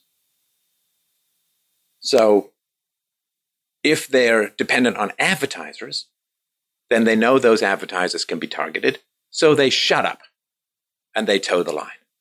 And they do their little libertarian song and dance and they shut up about the important issues because they don't want to be targeted or they don't want their advertisers to be targeted. And of course, I was saying 10 years ago, don't get tied into advertising. I'm not going to get tied into advertising because that means I will be, I will pay for speaking about certain topics. I didn't know what those topics were going to be, but I was pretty sure they were going to come along. And so they chose not to listen, I suppose, and they chose to either get their money through advertisers, which means often shut up, toe the line, and censor yourself. I have a First Amendment. Eh, with advertisers, I mean, technically you do, but you don't. you don't. Or what they do is they get donors. Now, a lot of the donors, a lot of the think tanks, a lot of the people who pay these people are globalists, right? They're business, they're big business people who don't want borders being brought up, who don't want race and IQ being brought up, who don't want genetics being brought up. They just want cheap uh, labor, open borders, and it's a bunch of crap. And so the only way that you can maintain integrity is to tell the truth. I mean, listen, I could have avoided these topics for sure last couple of years. But not only did I make a commitment to the listenership, but I made a commitment to myself. There's no show if I don't pursue the truth. And not just the truth as I see it, the truth, the facts, the empirical evidence, the data. There's no show if I don't do that. I mean, there may be a hollow shell of a show. There may be me singing a couple of songs and doing some rap and some monkey dances and interviewing people with my shirt off, but there's no show, really. Not, not for what I do and what I'm capable of doing. There's no show. There's a shell. There's no show. So what do they want? Do they want the truth? Do they want to become the kind of heroes that they worship? That's the funny kind of thing. Ayn Rand's had a huge influence on the libertarian movement, and Ayn Rand has heroes who pursue the truth and pursue integrity and pursue their values, regardless of cost. Now, that's dramatic, and I'm not saying we do things regardless of cost, but once they turn away from the data, once they turn away from the facts, and listen, I mean, I've, I've had enough people on this show who have the data. I have enough well sourced presentations. I've had enough experts, enough professors, enough researchers. I just did an interview today with Dr. Haier, who's the editor in chief of Intelligence Magazine. I mean, the guy knows his stuff. He knows his stuff. There's no real question. There's no real doubt at all about any of this stuff. And if libertarians want to turn away from data, they want to turn away from reasoned arguments, well, then they're, like, I hate to say it because, I mean, I agree with them on so much. But if you claim to be motivated by facts, reason, evidence, and data, and you turn away from it, then you're a hack, you're a cuck. Especially when it's a very important one. Like, okay, uh, people are allowed one mistake, one deviation, one, you know, this is an old argument. You, you get one, one get out of crazy free card. But not so many, and not on such an important topic. And libertarians aren't going to win an election anyway. Come on. Everybody knows. You can count, right? I mean, they're not going to win an election anyway. So what could they be doing? Well, they could be bringing these inf- this information to the forefront. Uh, but they're not. And frankly, it would be a whole lot easier if there were other people doing it, of course, right? But they don't. Instead, they will often snip and snipe and whatever, right? Call me names. I mean, it's funny because for me, it's a conscience thing too. Like if I was in possession of important information that was fundamentally necessary to affect extraordinarily positive changes in the world, or at least prevent or slow down negative consequences, if I was in possession of that knowledge and I chose to shut up, I literally could not look myself in the mirror. I literally could not look like I could not turn on the camera. I would feel shame every moment I was staring at the camera, knowing that I was in possession of essential information and refusing to talk about it. Come on, that's that's not good. Now people can't disprove this information. I guess they can ignore it, which means that they can ignore their own conscience. And I find people who know the truth but are willing to ignore their own conscience, well, they're uh, kind of dangerous. And I don't have a lot of respect for that. Everybody knows this is an important topic. Everybody knows the science is solid. It's more solid even than I thought. I just read Dr. Haier's great book that came out in 20, end of 2016. Latest and greatest stuff. It's, I thought that IQ, I thought that IQ was 80% genetic later on in life, like middle age and after, maybe even late middle age, but it's not true. Latest data is that the heritability of IQ at the age of five is 27%. At the age of 18 is over 80%. 18, which is not even full brain maturity. 80 plus percent. Yep, sorry, that's that's the facts. So if they don't want to deal with this topic, then what they have is the capacity to know that it's important, to know that it's true, to know that it's essential, and to not talk about it. And I honestly, I, I, I don't know how they live with themselves. I don't. I don't. Even even to explore the topic, even to have debates, even to how, how do you do it? How do you get up and talk about other stuff? I don't know. It's weird. It's like I don't know. I don't know what the analogy is, but it's like you know your wife's having an affair, and you just, oh, can I make you eggs for breakfast, honey? Oh, I packed a nice lunch for you. Can I get you a coffee? And what would you like to watch on TV tonight? And like, you just, it's like, don't you have like this torture of like, there's this thing you got to talk about? And maybe that's just me. Maybe I'm unusual that way, but I, I assume that there's financial motives, there's motives of avoidance, uh, and it's just, uh, it's strange to me. It's strange well, to me.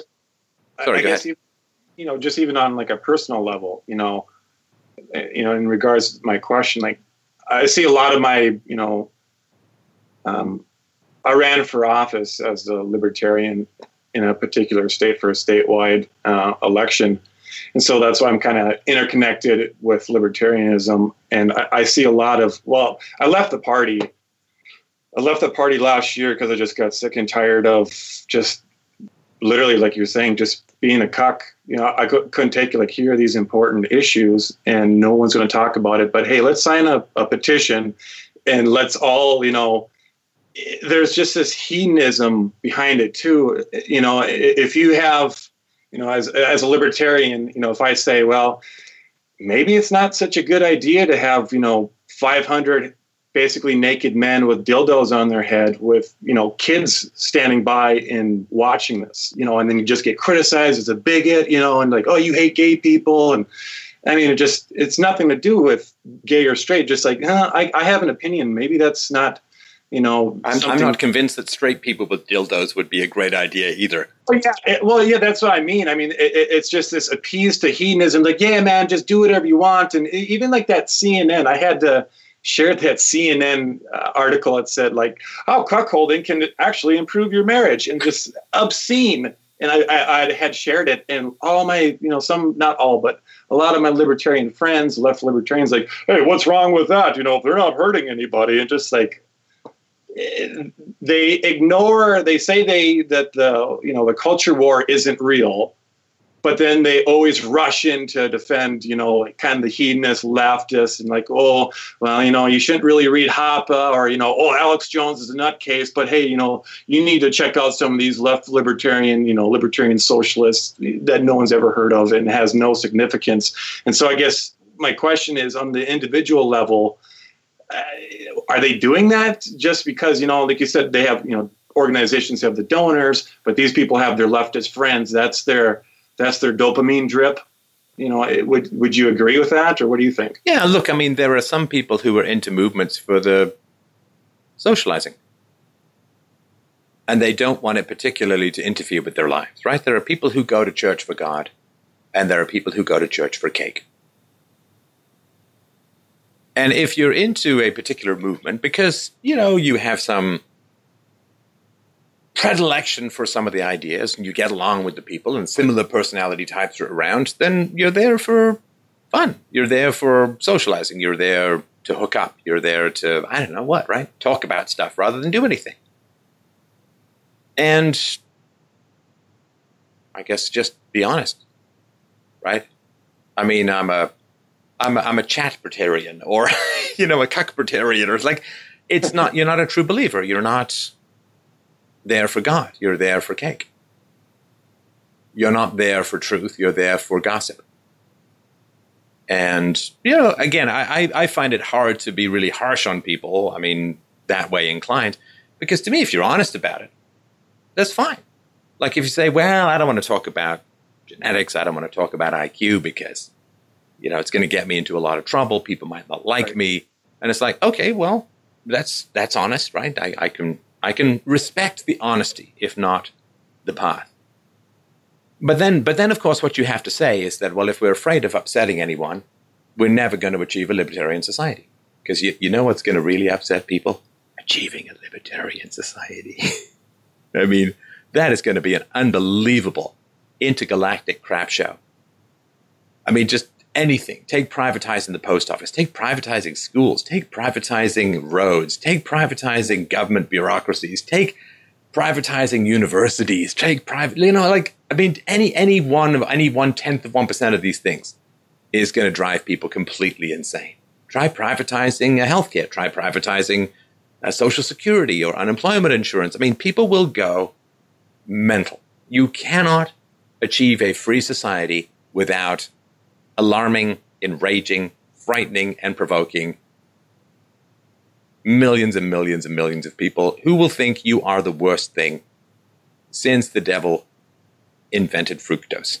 Right? Well, is that is, is that where the, the split is then? You know, because I don't know how many times I've listened to that Kokesh debate, and, and I don't want to, you know, put you in a position that makes you, you know, have to, you know, say anything about your friends, but listening to that debate and he, him, and the Kokesh type libertarians are like, yeah, you know, we need to crash the dollar, we need to crash the welfare system, we need to crash this, crash this. Oh, it'll be, it'll be fine because I don't pay taxes and I, I live off of Bitcoin in a trailer in the desert. And, and it's just with the right libertarians, it's like, okay, no, the post office, the roads, that's all owned. That that that that is paid for by the tax victims. And we need to, like Walter Block said in regards to privatization of the road system, you know, the most fair way, according to the, the just principle, would be that the taxpayers already own that and you would start a share program.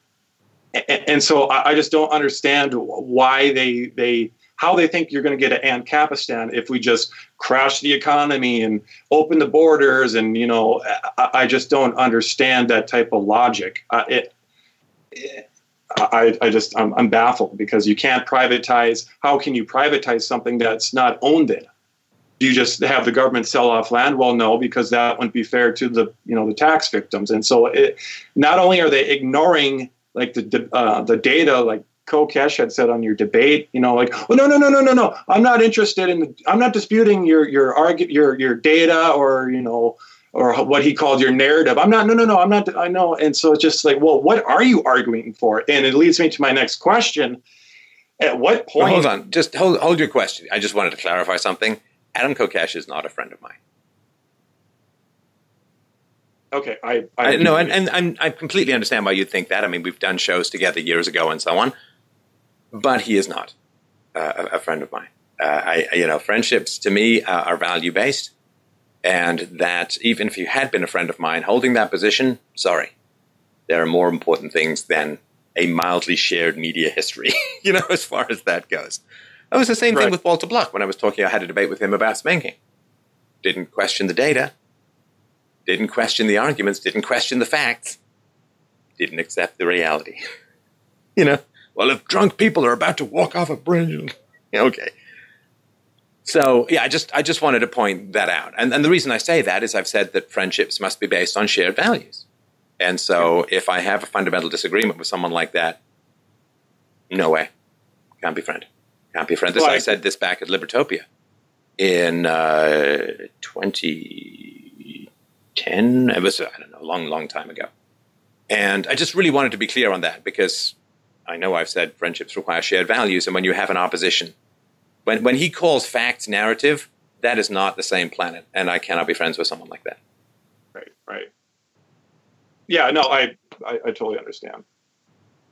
And so I guess now my next question is: At, at what point, uh, logically, it, maybe that's not the right word, would you consider these people that want to crash everything, want to flood the, um, you know, unmitigated immigration, you know, the whole entire world moved to Western civilization. At what point do you just start calling them, you know, is it fair to call them, well, you're basically communists because the end result of your desires is communism? Is that is that fair to say? well, I mean, there... it certainly would be. Uh, if you if you want to invite a lot of people into your country who are dependent on the state, and then the state goes tits up, then you will quite often have. I mean, there may be some self deportations and so on, but there will be uh, a lot of conflict verging on right. secession, separation, civil war. Who knows, right? I mean, that's inevitable. And if you look at America, I mean, just look at the 19th century. There was pretty open borders then, and there was not a lot of Hispanic immigration even though the border was significantly undefended, uh, because there was no welfare state. And so, if you don't have a big government, then with the capacity to redistribute trillions of dollars of resources, then immigration becomes much less of an issue. Of course. I mean, without a doubt. And plus, you have private property, private ownership. The government doesn't own massive tracts of land all over the place that, that nobody's policing, national parks and crap. So, at what point are they becoming destructive? Well, uh, you know, my particular interaction with libertarians and why I began drifting from them was, was based on, on two things. The first was the universal blowback and reaction slash indifference slash hostility slash rage at the argument, which I put out very clearly, that spanking was a violation of the non aggression principle. Hey, look, here's something you can do in your life right now. And I started talking about this 12 years ago. Now imagine if libertarians had listened to me, hundreds of thousands of libertarians with kids had listened to me. We'd have a whole bunch of people coming into adulthood now who would be magnificent. Magnificent human beings, hundreds of thousands of them, leaders, fearless, courageous, powerful, inspiring. Hundreds of thousands of people, children who'd been raised peacefully. Let's say, of course, uh, you start when they're six. Let's say you start a little late. Okay, they're 18 now. 12 years ago. Let's say they were four. They're 16. Now, do you not think that human beings as a whole would be fascinated would be fascinated by hundreds and hundreds of thousands of children who were amazing human beings coming into view as adults. They would be. And they'd say, Whoa, what's that? Do you not think psychologists would be fascinated to study how their brains work, how their emotions work, how their limbic systems work, how their neurotransmitters fire? Do you not think they'd love to get them in fMRI machines? Do you not think they would love to figure out what IQ differences there might be as the result of being raised with negotiation rather than with force? Do you not think this would be a massive cohort of incredibly powerful examples for society to emulate? And do you not think then that given the studies that would come out of this, or just the personal inspiration from being in the presence of people raised peacefully and rationally, do you not think that that would have a huge impact culturally and prove the value of the non aggression principle right up front, right there, standing before you, glowing, godlike, with wings on their shoulders? That would be an incredible example. And it would have shown that libertarians respected the non aggression principle that they refused to initiate force against their own children, and we would all see the glorious results of that. And I saw that very clearly, and I talked about that very clearly that we need to demonstrate the value of the non aggression principle within our own lives, within our own families. Now, you say, well, I didn't have any kids, yeah? How about you know someone or knew someone at some point who had kids? Could you not have brought them this information? Could you not have fought for the expansion of the non aggression principle? As far and as wide as humanly possible? No, I want to go to PorcFest, PorcFest and get an STD. I want to let leftists take over the hell right? So the the failure of libertarians to say, "Wow, this is a practical plan with theoretical foundations, with scientific support. Say, oh, well, you know, this is a rational argument that, that spanking violates the non aggression principle. People didn't take to that. They got mad at me, generally. And then I said, okay, well, if they don't like the rational arguments, maybe they'll like the data, because, you know, so data driven, libertarian, so objective, so data driven. So I brought in the data. I brought in the facts, the studies, the, right? This is pretty early on in what I was doing. Eh, they didn't care. I mean, a few, don't get me wrong. Some some some cared, and, and but they didn't make it a thing. They didn't push it. They didn't make it a part of the movement. So what did they do? Well, they went for politics, and how did that work out? And they went for their conferences, and how did that work out? And they talked about rent control and the Fed and fiat currency and private ownership of the roads. And they, t- I mean, and what did it do? What did it do?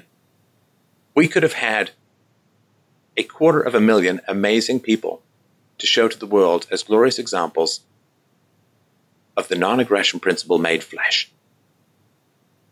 You don't think parents would be interested in children who perform that well, who are that amazing? I'm telling you, we could have had it right there for people to see from space, from another galaxy. But they didn't want it. So that was my first sort of, ha, huh, maybe maybe it's a little bit more talk than action. And the second, of course, which I won't go into any more detail in particular, was universally preferable behavior, my rational proof of secular ethics. Soup to nuts, incontrovertible, and I said that this is what the world needs the most, the rational proof of secular ethics. And there was some bitching about it, there was some negativity towards it, and I must have done, I don't know, 50 presentations, 20 presentations on this. I did live presentations on it. I did arguments. I did debates. I did rebuttals. I did countless videos on it. I debated it over and over again just to get the word out on this show, elsewhere. They don't care. So, I'm an empiricist, right? I do not cast my pearls, you know how that goes, right? But I'm an empiricist, which means that I'm going to, I don't care what people say. I mean, who cares what people say? Anyone can say anything. It's like that last guy, you know, like, I mean, nice guy, bit confused, I think. I'm not sure he was as honest as he thought. Like, I'm, I'm not trying to be dishonest in any way. How do you know that? you know, I'm just, I'm just going empirically with what you're saying. I don't care what you say. I care with what you do and, and, and what actually happens.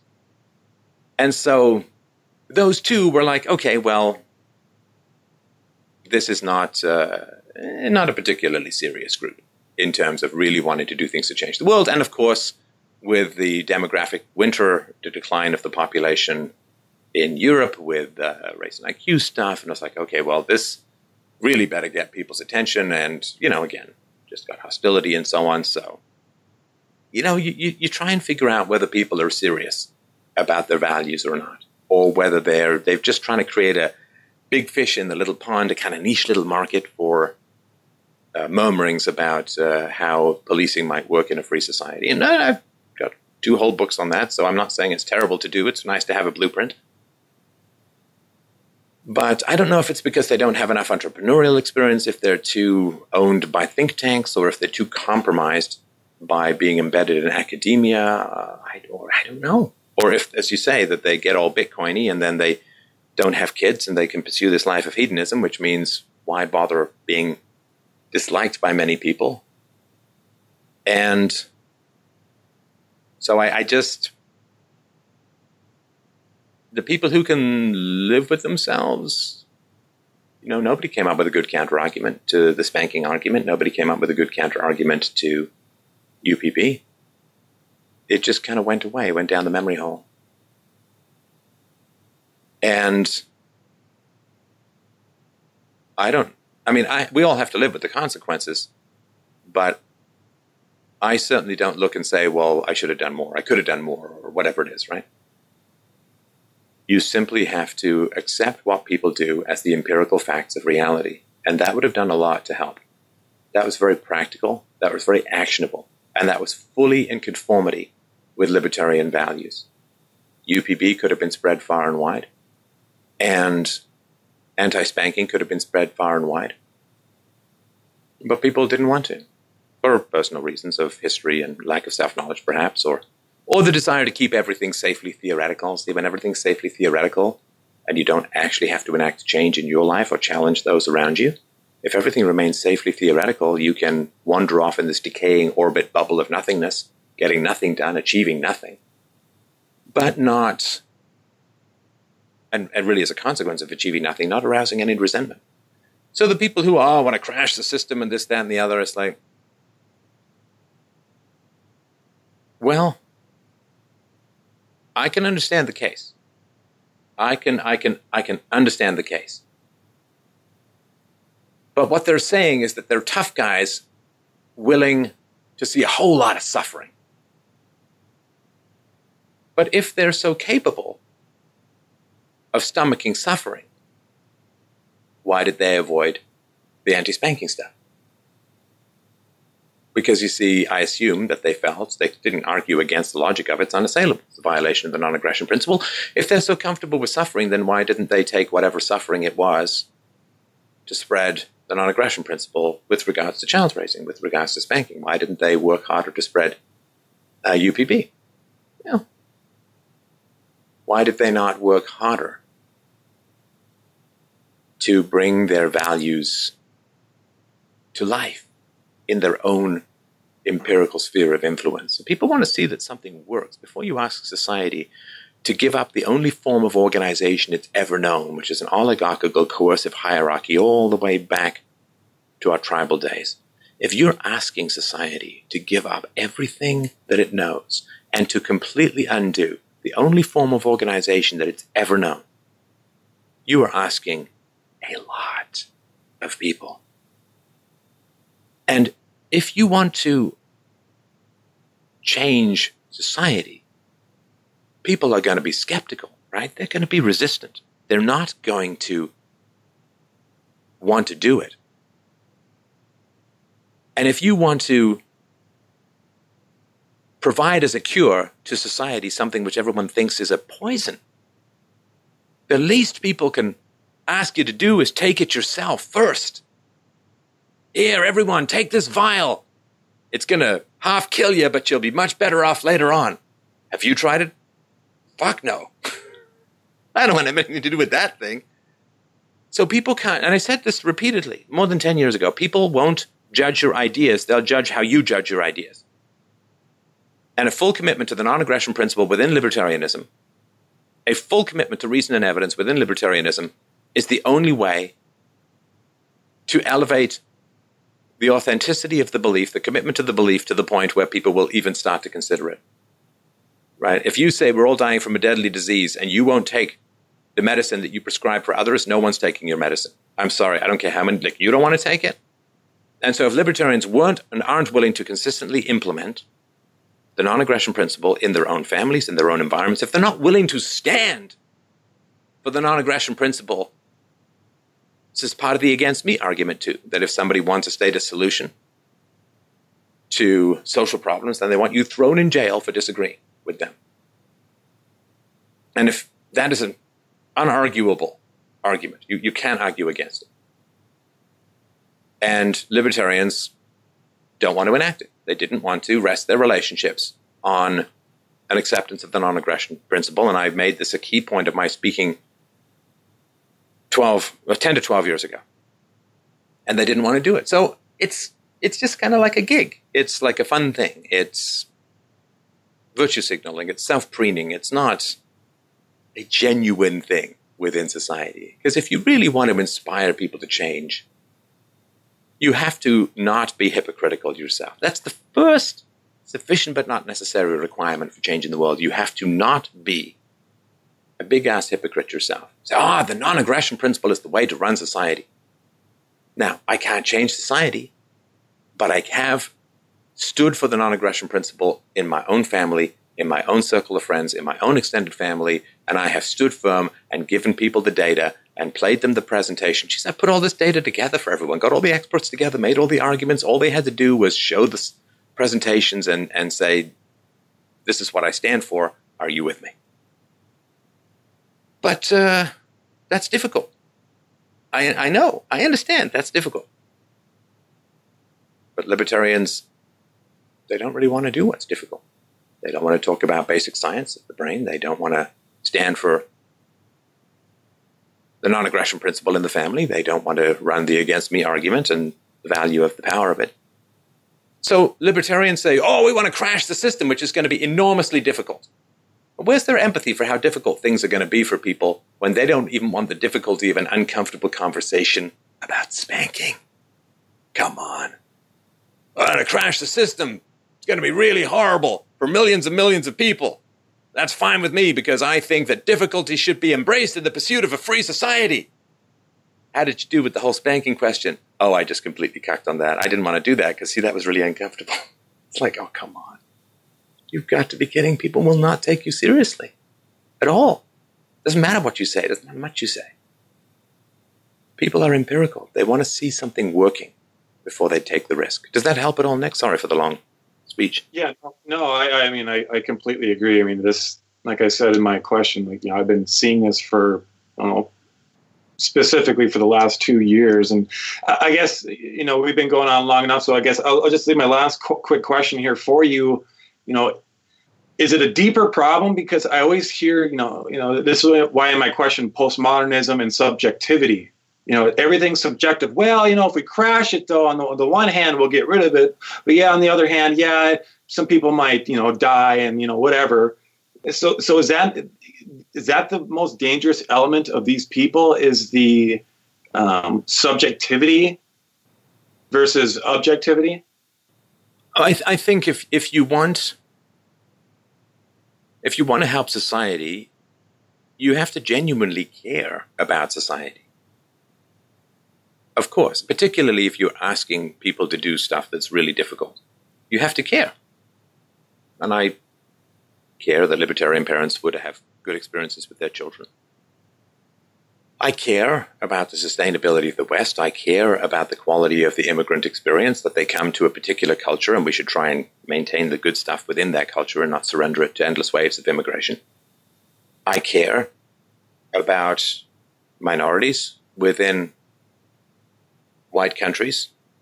And I care that, that blacks get better opportunities and better education. This is why I'm talking about non spanking and breastfeeding and peaceful parenting. And this is why I work with um, people to get that message out. And I, you know, one of the things I was happiest about with the Trayvon Martin presentation was it got to probably 2 million people, podcasts and downloads, the peaceful parenting message. A lot of those people were blacks. Very, very important. So if you're coming from a place of caring and a place of love, you can't just callously say, well, let's just crash the system. I mean, a lot of people are going to die. and and to just glibly, oh well, you know, just crash the system, you know. I don't know. That's uh, that's not that's not Atlas Shrugged, man. That that that's real. People. It just kind of seems like a, just a downward spiral because you know they they well I can't say this because my donors and because I have donors I associate myself with you know low rent people that you know and it's just kind of just a, just a feedback loop mechanism just over and over and over and just goes down into degeneracy and that's why i kind of asked you know do you consider you know would you consider these people you know proto communist you know soft communist because i mean what's the end game if they get their way the left is going to throw us all into a gulag and, so i mean if they're actively you know, I, I, frown upon anyone that calls himself a political activist. That just means that you can't get a job or create value. But that's just I, just don't understand. I mean, is it a soft communism? I know Hans Hoppe has talked about democracy as a soft communism type thing because of the outcome. You know, the the, the end game. If you take these um, uh, realities and, and take them to their logical conclusion, this is what you're going to get well, it's, it's like an off ramp, right? I mean, there's a, a, highway that leads to the promised land, and there, but there's off ramps, and there's people laying out candy, and, and there's sexy women twirling. twirling their purses with fishnet stockings, saying, "Come over here, sailor." You know, there's, there's all these off ramps, right? Which is try- designed to get you to turn off from the path, so that you become inconsequential. And libertarianism, and I, have said this about political action in, in, back in the Ron Paul days, because political action was in direct competition to peaceful parenting and to UPB and other kinds of things. And so to me, libertarianism in general, and there are noble libertarians and there are people who I very much like in the libertarian movement, so I'm, you know, I'm painting with a broad brush and there are exceptions and all the caveats that everyone will ignore, I'll just put them in for my own conscience and, and yours, of course, Nick. But it's just a way of getting people to turn away from integrity and to turn. But we have a great thirst to feel good rather than do good. Of course, right? I mean, because that's more fun and it's easier and there's much less blowback.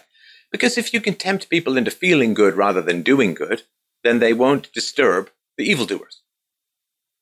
Of course, right? Uh, so libertarianism is kind of like you know, they want to come rob your house and they throw the meat down with the drug in it. And that way the dogs eat the meat, get drugged, pass out. so libertarians just kind of like, yeah, you can go over here. Yeah, you can have your little non aggression principle. Just don't use it to actually affect any real change in your personal life or the lives of those around you. We're good. Go have your conferences, go have your speeches, go do your talks. It's fine. And, and we hope more people join you, right? But if no one's yelling at you, if you're not in any trouble, I'm like, I'm sorry, you're not doing any good. And so I think that is a way, it is a way of, of trapping people into seeming effectiveness, which gets them off the road towards real effectiveness. And that's a shame. But everybody has to live with the choices that they make. I wish that libertarians 12 years ago had listened to the airtight arguments and the data. I wish that a couple of years ago they'd listened to other things. Because, see, there are movements that are going on in the world, and there are people's perspectives in the world that libertarians don't have any access to because they're not respected. And they're not respected because they keep talking about the non aggression principle and self ownership and self responsibility and they reject facts, they reject arguments, they reject data that makes them uncomfortable. And then they say, why can't we sell freedom to anyone? Because freedom makes people uncomfortable. Freedom makes people uncomfortable, to put it mildly. In fact, it makes them freak out in general. So if you want to sell freedom to people, you better not be somebody who freaks out at facts. You better not be somebody who freaks out at data. And you better, better not be somebody who freaks out at recent arguments. Because if you freak out at recent arguments, you cannot blame other people for freaking out when you present your libertarian arguments. It is the sh- like if I make arguments and provide data that spanking violates the non-aggression principle, and libertarians shrug it off and go on with their lives, and then they go and try and convince other people, you can't do it. because you've already got the principle embedded in your consciousness, embedded in your conscience, that you can wave away uncomfortable arguments. So of course you can't convince people. You have to you have to go through the difficult process of accepting uncomfortable truths and working with them and enacting them in your own life. Then and only then do you gain the authority to change people's minds against their preferences. If you've already changed your own mind against your own preferences, then and only then do you gain the power to change other people's minds. And this is all stuff I said 10 plus years ago. If you want to teach piano, you got to learn piano. And if you want to teach people how, how to overcome difficult arguments, you yourself have to learn how to overcome difficult arguments. And I knew, I knew UPB and spanking violation of non aggression principle were difficult arguments. And people chose to avoid difficult topics and then wonder why people avoid the difficult topic of freedom. And so by having this off ramp, by denying reason, by denying evidence, a lot of them turn into useful idiots for totalitarianism. And I wish it wasn't the case. And it was a great disappointment of mine. I'll be perfectly frank with you, Nick. It was a great and painful disappointment of mine. Well, as, as is mine, because I mean, you know, the liberals want me to apologize for my skin color, and then now libertarians are demanding me that oh, you don't hate the U.S. government enough, you don't hate the West enough for what they've done, and it's just so so tiring and boring and just like like I said, I, I left the party. I have I don't talk to these people anymore. It's like good grief. I'll, I'll move on. I'll, I'll find different friends. Yeah, and I have no problem with people disliking certain aspects of, of Western societies. But first right. of all, recognize that they still have the right to criticize those societies, which is of great value. And please well, understand that there are theocracies and brutal dictatorships over. around the world that are far and, worse and than the governments we live under. Analysis that the West is obviously better than um, anything we've ever seen. So, well, no, it's, it's like when I when I show sympathy for the victims of a theocratic dictatorship in Iran or a communist cult of personality dictatorship in North Korea. Libertarians get mad at me for having sympathy for the victims of the state. Because you're a warmonger, man. oh, yeah. So now we're just cold hearted bastards. And that's really going to help sell freedom because we'll be just perceived as so moral and compassionate. All right. Well, thanks, Nick. I appreciate your time. I'm going to move on to the next caller. But, you know, we'll, we'll grieve, we'll move on, we'll build something better, right? Yes. Th- thank you for everything you do, and thanks for the call. Thanks. All right, up next we have Madison. Madison wrote in and said, I'm training and practicing in the male dominated field of general surgery. I have come under increased scrutiny for not being more of an alpha female. Ultimately, this has led me to seeming weak to my superiors. I'm struggling with accepting and moving on from the cycle I have helped create. I act womanly, therefore I'm treated like a weak link, therefore I somewhat feel that way, leading to being less confident, then treated with less respect, and then the cycle continues. This in the context of surgery as a field, and including my superiors, they aren't very aware of how to handle the subtle differences between men and women surgeons. Additionally, this has been partly responsible for the program asking slash telling me to repeat the third or fifth year of training. My question is, how do I personally and professionally overcome this? Also, as a 31 year old married childless woman, do I balance this with a small part of me that entertains the idea of quitting and growing our family? That's from Madison. Hey, Madison, how you doing? I'm fine. How are you? I never want to play you on Fruit Ninja. I'm just telling you that right now. I I don't even know what Fruit Ninja is, sir. It's a slicey dicey game that, boy, if you knew it, that'd have been a hilarious joke. And everybody else who does it says it's really not that hilarious a joke. Everybody else probably knows what it is. Operation. Did you ever play Operation as a kid? I, I actually didn't. We didn't have Operation. I but I'd get to play it as an adult, so it's great. Okay, okay. Wow, yes, a big question. It's a big question. Um, yeah. Very what is the relationship that goes on between the dudes and the non dudes when it comes to the community, the hanging out, the camaraderie, and so on, like the stuff to do? Ah, you you always get like right to the point. So after I talked with our program, our male program director and assistant program director, I was talking with one of the female residents who's above me in training but still a resident. And I found out that the program director, in fact, has all of the guys out to his house to go shoot. I don't know how often this happens. Frankly, like I'd be fine to go out and shoot or not. Um, another one of the staff, who's my superior, will also have the male residents over to play poker for a night every year, a couple times a year. And then at one of our national meetings, a bunch of the guys will go out together after dinner and and more or less have said, we'll send the women home. Um, I didn't know these things happened. I kind of I suspected, but I, there's I think there's a lot of opportunity for the guys to be guys, and I don't I don't think that's necessarily a bad thing. Um, but that also gives opportunity for them to gain the trust of the staff, the people that are our bosses. Um, and I don't have those opportunities. And frankly, I don't think I ever will. And, and on some level, I don't I don't care to go shoot. I don't care to like go smoke cigars after our clinical congress meetings. Um, but I do care that I am given the same opportunity to gain their trust outside of work, which obviously translates to work. Mm. Mm. Are there sense? other female surgeons in your program?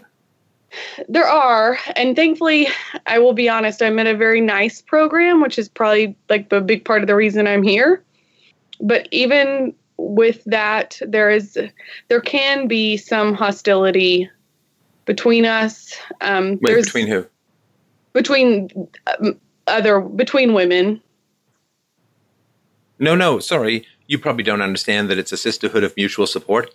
So that never happens. Just just in oh, case yeah, you're wondering. never happens. Yeah, it never happens. So you, no. you, you clearly are just mistaken in all of that yeah, because women are wonderful. Our pink hats together to work. It's yeah. right. Uh, they offer you back rubs and to pick up your food. Or, how did you know? Yeah, it's you know I've seen the movies. So what happens, or how much do you think, Madison, the Me Too stuff has influenced mentoring and men's comfort uh, roughhousing around women?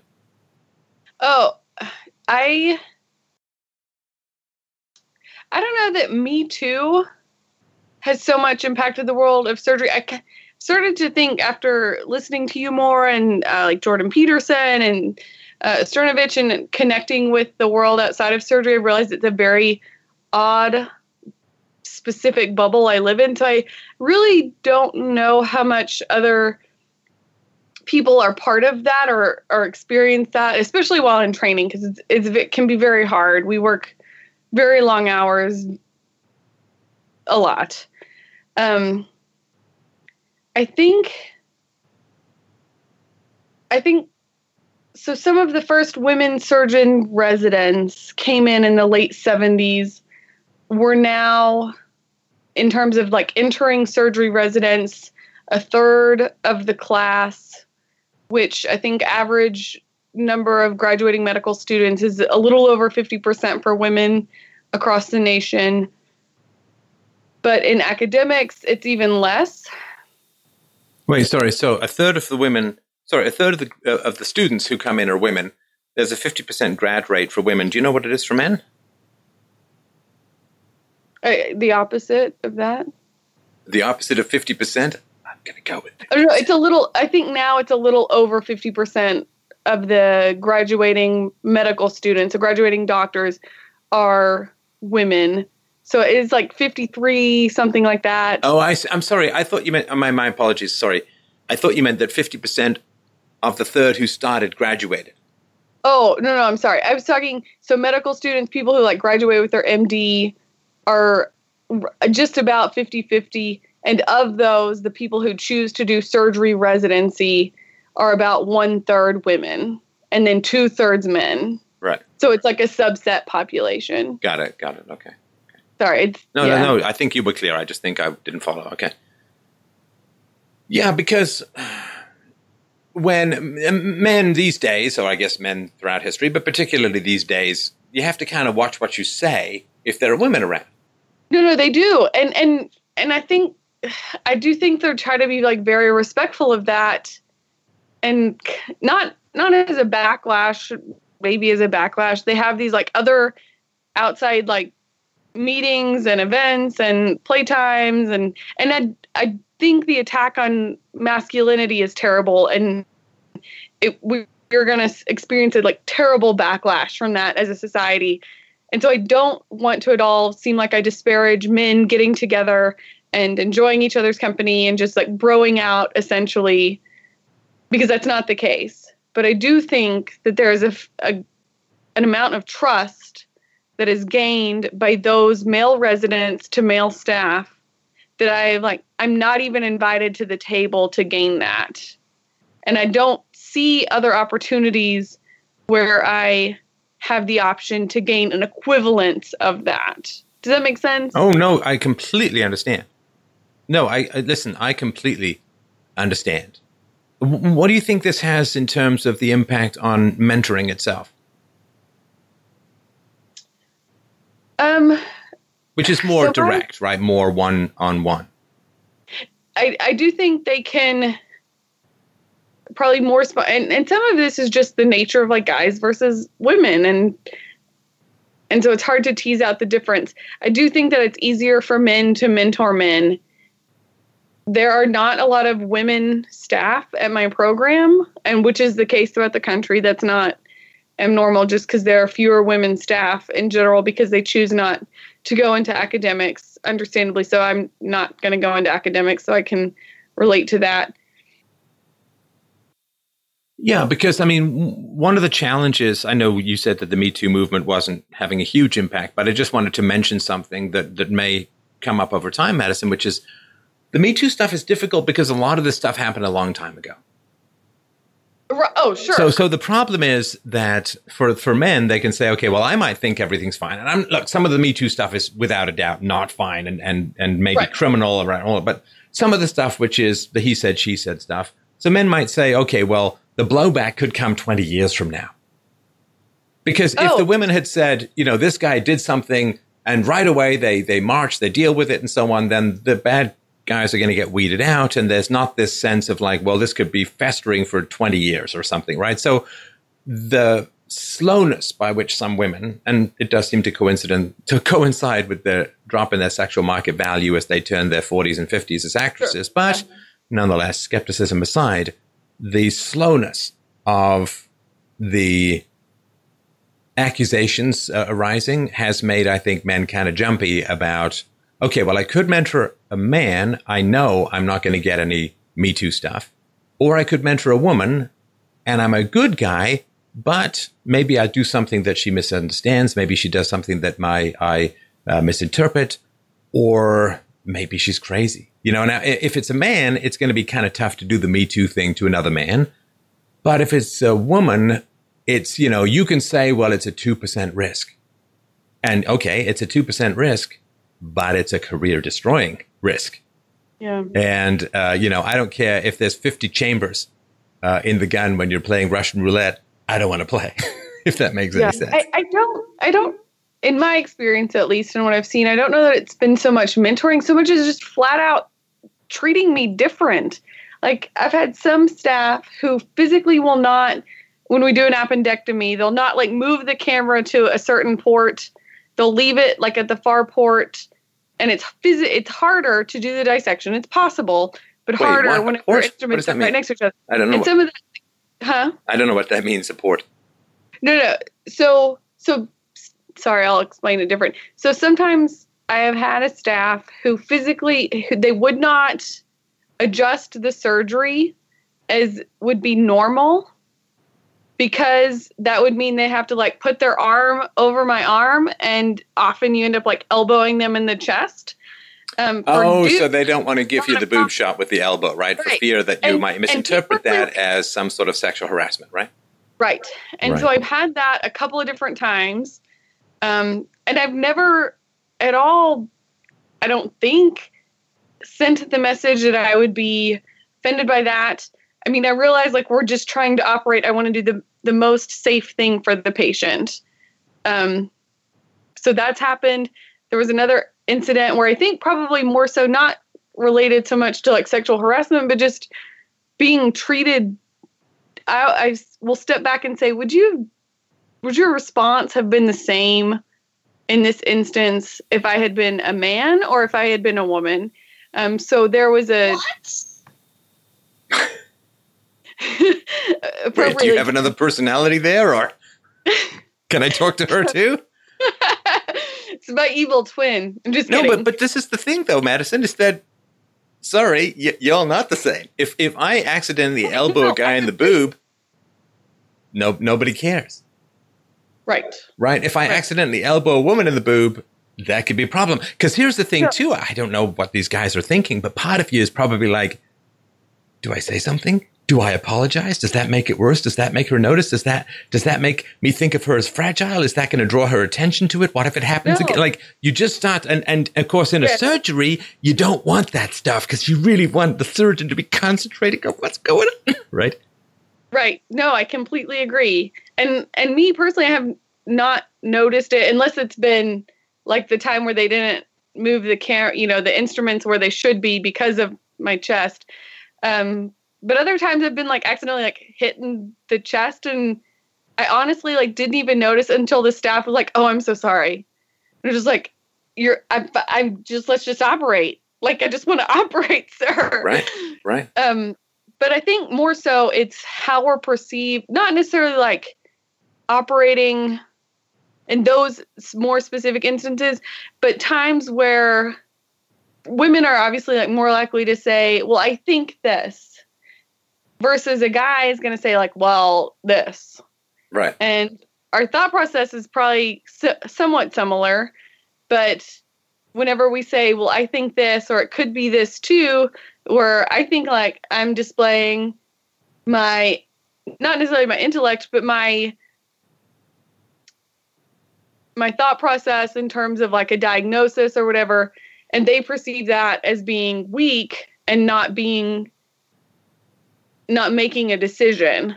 Whereas the case where for me it's like, well, no, I know what the answer is.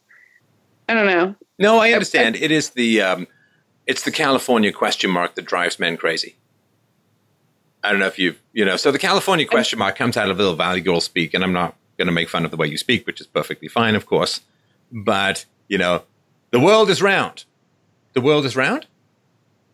You know, I, I remember a, a professor telling me this once like it would drive him kind of crazy when some of the young women would come in for to talk to him. It's like, well, I really want to do a, a, a thesis on, you know, like I'm really interested in sheep in southern France, and it's like, why is everything a question? And this is not for all women, but there is this women will say something a lot of times as a question, not because they're not certain, they're just looking to create positive feedback or a positive feedback loop. And yeah. there is a certain linguistic tick. Uh, women, and I, I think this is more like women around men who are treated, who just like the world is flat. You know, uh, this this guy yeah, has a tumor or something like that, right? Ninety nine percent of surgeons, right? Right, of course, because you want that kind of certainty, e- even if they're wrong. you know, you may want. So you want that. So, but for women, uh, it can be tougher, and I I find that men don't mind it when women are assertive, but women sometimes mind it when women oh, are yeah. assertive because they feel like they're elbowed aside, that it's not as collaborative. You know, for, mm-hmm. for a man, you know, you want to stand on top of the mountain and, and cast your wisdom and facts down to the squirming underlings below. You know, that's just kind of the way uh, that you want to stand like a colossus on the rooftop of the world. But for women, a lot of times it's like, do we all agree? Can we collaborate? Can we get together? Are we all on the same page and so on? Which is, you know, these are two different styles and there's really lots of pluses to be said for both. But I think it can be a bit of a challenge when it comes to appearing uh, assertive, if that makes sense. No, it does. And I think that is where my struggle started off. And then it became they would question me. And then I would question myself, even though I knew that you know would be in general, I would know the right answer, I would know the right thing to do. I would know how I would want to do this surgery, but then you're doing the surgery how they want to. And every, you know, they're very, you know, nobody, there are like 15 different ways to skin a cat, if that makes sense. We often use that very terrible analogy. Now that I say it out loud, it sounds really gruesome. It's not meant that way. I, don't want to hear about first year. Just kidding. Right. And so you have um, a high degree of agreeableness, which is common for women, right? And you have a high degree of conscientiousness of go on.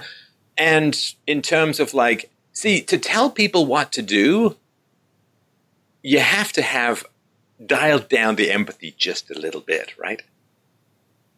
And I'm working on that. Right. Now, listen, I, you know, as far as surgeons and empathy, I mean, I guess I want an empathetic surgeon, but I also want a guy who just goes in and cuts out, or a woman who goes in and cuts out whatever is in there that needs to be taken out or whatever, and is, is decisive that way. And so there is a kind of coldness to being commanding, and there is, in a sense, a driving out of the personality of the other and an attempt to impose your will on the other person's body or in the other person's mind, if that makes any sense. And I think that comes a little bit more to men than to women as a whole. No, I agree completely. And I, I don't know how to break that cycle. Well, you're well armed, right? You've got lots of knives around. No, I'm just kidding. Um, yeah.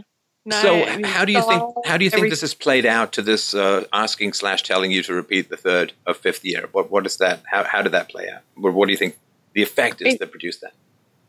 I so my first and second year I spent over half of that time um, with two cheap women who were very cutthroat and really very nasty and also very vocal.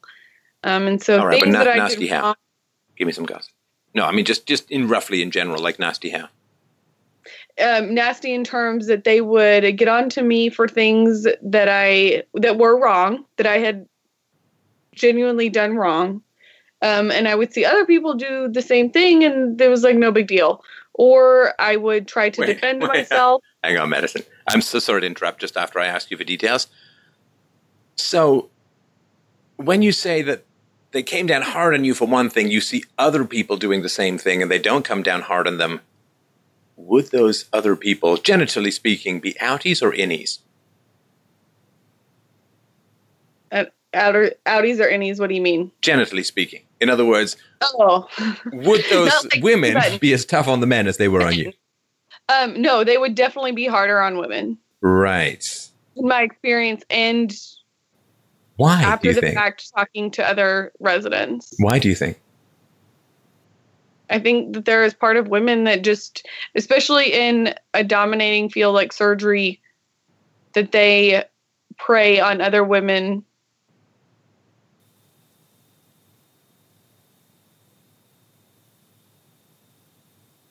Oh, hello. I'm here. Okay, sorry, sorry. Um, yeah, and that's so. Why, but why do you think they are preying on women or more aggressive to women? I really don't. I, I don't know. And I, I just, I don't know. But that's a big question, I right? literally one of them told me once that as a woman, I had to be ten times better than a man to be considered half as good. Oh, Like, I hate that. I hate what? that phrase. that right no that like doesn't even make sense and i and even like despite the fact of the hardships i've had never felt like that's been the case that's so drastic and extreme So sh- maybe they feel that they have to be harder on you so that you won't make women look bad. yeah Because if you have that perspective, then you're going to be brutal towards women for fear of women making women look bad. But that actually mm-hmm. does make women look bad because it makes them kind of jumpy, which is some somewhat what, what you've experienced, right? yes yeah very much so Right. yeah because i think that sort of started a lot of the issue and from spending like literally over half of my residency the first two years with either both or one of these two people it completely killed my confidence. I would question everything i did not so much when i wasn't around them somewhat when i wasn't around them but when i was man you i literally could watch on my fitbit my heart rate jump up. It was ter- and i it was terrible and now they're gone and i at least gone from our program not gone gone but and i'm really starting to overcome that and to leave that behind and i've you know they're going to be fine they are fine surgeons but they're not here anymore and i wish them well but they're not in my life anymore, and that's I'm happy about that. Yeah, no, And I so mean, I it start- I think a lot of it started there and has been the spiral that I could not figure out how to stop from there. To be completely honest, did you do you think that you were looking more for approval from the women than from the men? yes, Right, right. Would you think you were looking for maybe a little bit more sisterhood with the women and had more vulnerability to their negative viewpoint? yep, Right. It's a lot of Yep, am. power, right? It's a lot of power that they had. yeah, and and I've recognized that, and I've as now like a mid level in training, not like a junior, but mid level, not a chief. Have made a point to say to the younger residents that bullying will not be tolerated. You always have a person to come to and talk to about whatever in me, and it will be confidential. Like, I want to end that cycle of violence. And it is a form of violence, I think, um, because I don't want other people to feel the way that I did. Right. Th- and this is kind of a hazing thing that does happen for sure, right? I mean, this is a kind of hazing that, that happens in these kinds of situations. is, is it working, you know, 80 plus hours a week and, you know, having four days off a month is not like enough hazing in itself. right. Can I ask you a completely immature and annoying question? Sure, of course. Um, are you are you are you prettier than them? One for sure. The other, I don't know. The other was older. Right. I don't know that that it matters. probably means nothing, and it's a completely immature question to ask. But On the inside, I was definitely prettier than both of them. right, right. and I was definitely liked better by patients and respected more by the staff, ner- women included, women especially, because I was nice and I took time to explain why I was doing what I was doing. Well, and it's funny too because this idea that you have to be harder on women as a woman to make sure that they can cut it uh, means that, of course, women don't want you as a mentor, Oh, yeah. and that uh, reduces the demand for for that. Uh, and I don't like this. Uh, oh, you got to be ten times as good to be like that. Just creates a Yeah. whole antagonism with the entire environment. That uh, uh, there are enemies. They're going to cut you at every turn. It turns you into like Stalin or something, and knives in your Yeah. back at all times. It's Yeah. like. And, and so now you can imagine, like, being told I need to repeat a year, which if I truly technically need to repeat a year, I've told them, like, that's fine. At the end of my training, I want to be a safe surgeon. That's my goal. And if that means I need another year, then I am fine with that. But man, it sure does like lend credence to what she said. And that's part of why I contacted you because I I don't want to be angry about this. I don't want to to be frustrated. I don't want to feel like every time something happens, is this because I'm a woman? Or is this because of like them being so vocal Well, early I think on what in my happened with training? the sorry to interrupt, Madison, but what happened with the mentor was because you were a woman and because of her perspective on Yeah. how tough she needed to be because you were a woman, right? Yeah. So because she wasn't that way with men. Now this can happen sometimes the other way with men, that you get this sort of alpha battle that uh, occurs between mentor and mentee for, for men, and they can sometimes be softer on on the women as a result of chivalry and, and this kind of Yeah. stuff. So it could go the other way as well, for sure. Right. And I do think there have been instances where I've like benefited somewhat from that in terms of them being like men surgeons, like being less harsh toned if I do something wrong in the operating room. And, and I appreciate that. Right. And I try. And, and that's make- how you work, and that's how it works for you, right? Some people do respond to the, the harshness, and some people don't, right? And Yeah. look, I sympathize with both perspectives. Uh, and if you're not this kind of person, you know, your your mentor obviously is is with the goal of delivering you as a safe surgeon to the patients. If it's funny because if the harshness is causing you to back down, then of course some people could say, oh, well, you know, you couldn't hack it if you can't handle this stress. How can you handle the stress of hamana hamana? But the point is, of course, you're supposed to grow into your confidence about how to handle that kind of stress. You don't want confidence too soon because then you become reckless. And you don't want confidence too late because then you're overcautious. But I think part of mentoring is to help people to develop that sense of rational confidence at the appropriate time. And if you're just beating people back down, you're delaying that which you're supposed to be nurturing, which is a growing rational confidence. Yeah. And then I can I completely agree. And as you were saying that, I was just like in my head imagining the span of the almost three years that I've had now. And I think part of the problem, and, and this is with surgery training in general, and I don't know how to fix this system problem, but we spend one month on a service. And over the last month, I've operated with three different staff. And there's not a lot of continuity. Mm for the resident in terms of being with the same person who can really help hone those skills and know when to push you, when to back off, what you've like genuinely done better, what you still are not listening to them about and and that's just not really there. Right. Right. And it's a constant battle of oh, I'm working with this staff. How do they like to do this? I don't remember. I wrote it down in my notebook. Well, uh, you know, but see, but this is the challenge, right? He's saying, how does the staff like to do this? Whereas some of the women and some of the men might be like, well, they'll do it the way that I want to do it. Yeah, and and I'm only just now, after having listened to Jordan Peterson and him talk about agreeableness, and I think with uh, with uh, I don't remember the name of the talk that y'all had talked about it. It's like, oh, I need to be less agreeable that's what I need to do. Well, that's what he talked about with Cathy Newman a little bit, right? That uh, women score higher on agreeableness and neuroticism and so on. And he does work with women to get them to negotiate more for what they want.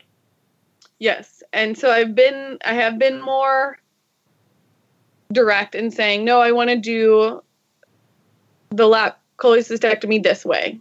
Right. This is how I want to do it. Right. Um, and that's worked a third of the time. What do you mean? To get what want. Ah, you see now, if you're saying it worked a third of the time, that's not really the same as assertiveness. Because in a well, sense, you're still asking for permission to be assertive.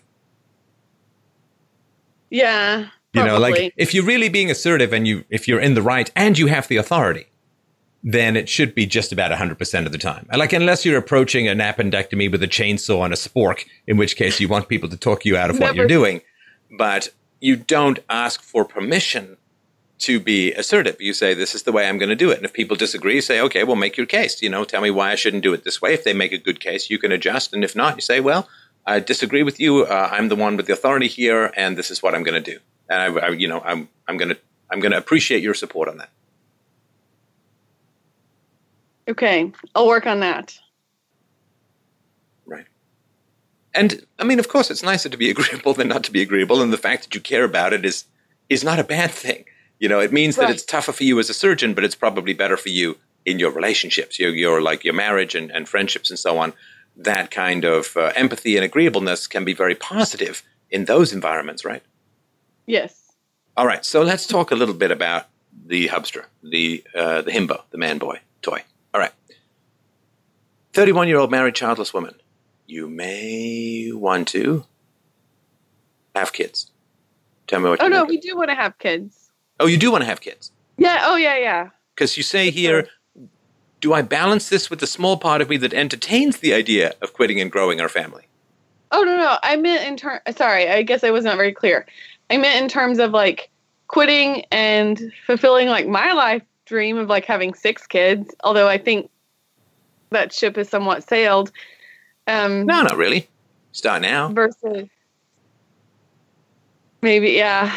Versus, yeah, have one a year. Um, 37, 38, you know. Yeah. Maybe not six, but you know.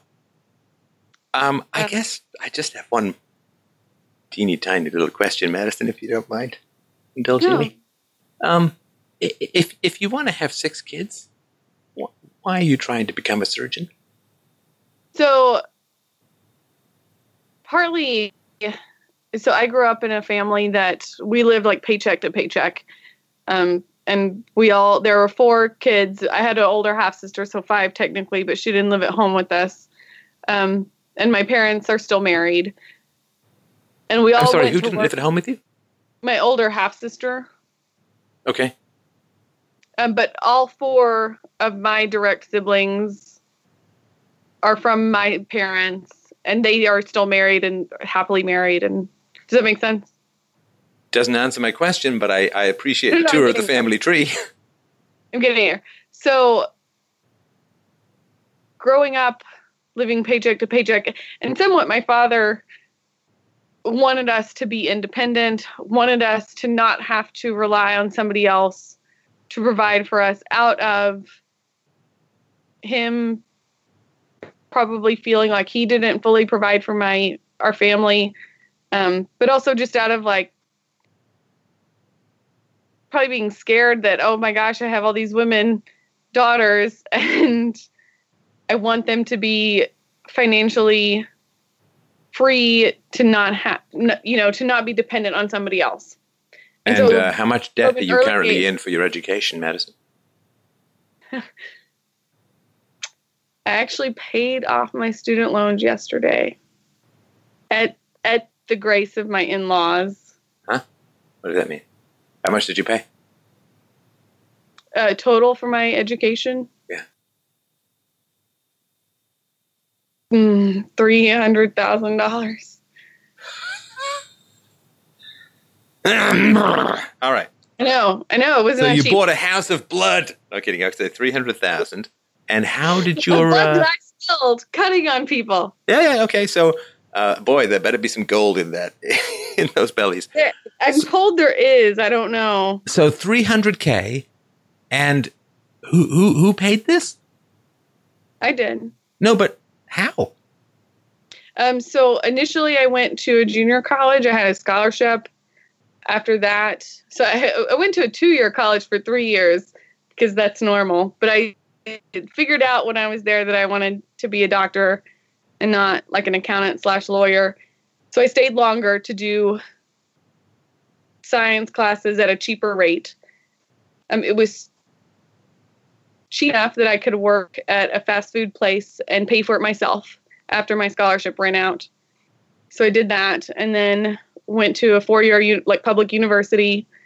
Um, then did my master's in public health for one year, and then med school is unbelievably expensive. When I initially started looking at it, it was actually the total cost of attendance was like thirty-two thousand dollars a year. By the time I graduated, it was like fifty-six. Unfortunately, the cost every year since like the early 90s. I'm sorry. Can you Um, just you just it- cut out for a second there? You said that the cost. The cost of medical education to become a doctor grows, has grown greater than GDP every year since the early 90s. Oh yeah, no, It it's one of the reasons why healthcare is so expensive. But um, you you you've not answered my question just yet. Again, backstory is is fun, but you had a three hundred thousand dollar bill, and you've been a student most of your life. How did you pay for it?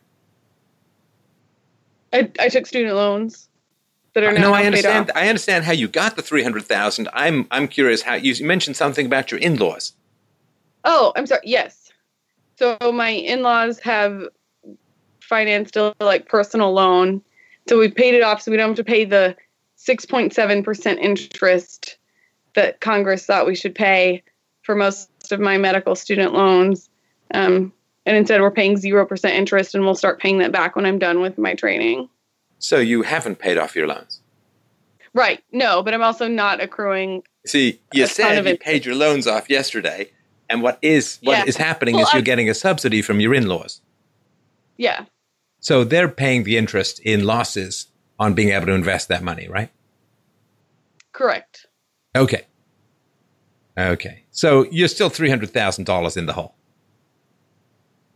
No, some of that I had already paid off, so I'm two o- only two hundred and sixty three thousand dollars in the hole. Two sixty three. Okay. Right.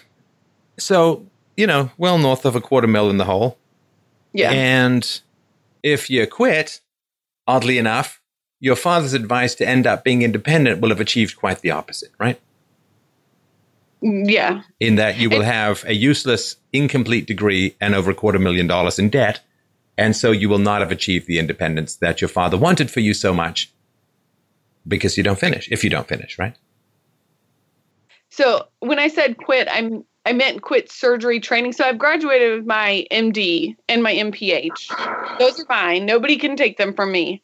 Um, I have not graduated surgery training, which is the like extra little bit for a lot of bit after that. But you've I done would- three of the fifth year, right? And and you made Correct. you would have to repeat that third. Fifth year. Sorry.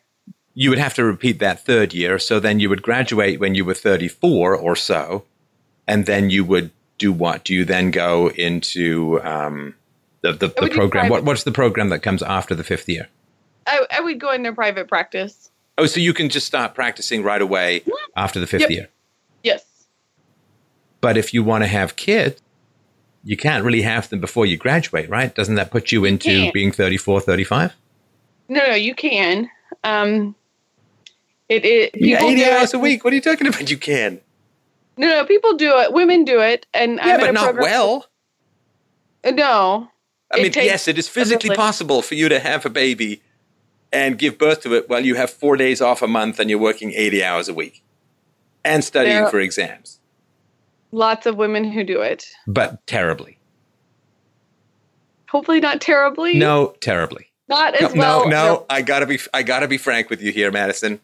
Terribly. You cannot be a good mother to a newborn if you're gone 80 hours a week. You are a terrible mother. You are not breastfeeding, at least not, you don't have skin to skin contact. Your child is No. not bonding with you. It's terrible. I mean, you're a doctor, you know the importance of, of all of this early childhood stuff, right? Yep. Tell me where I'm wrong. No, it's it's true. I also, you know, when you're 20, you think, oh, I'll like get married and have children when I'm in medical school. It'll be easier then. Well, then you like don't meet your husband until you're in your second year of medical school. Don't Wait, you had you had thoughts in your twenties of having children while you were in medical school. Yeah. I mean, just when you're kind of Did you ask saying- anyone? Did you do any research? Did you find out? Hey, I wonder how many hours I'll- a week I'll be working in medical school. It's better than residency.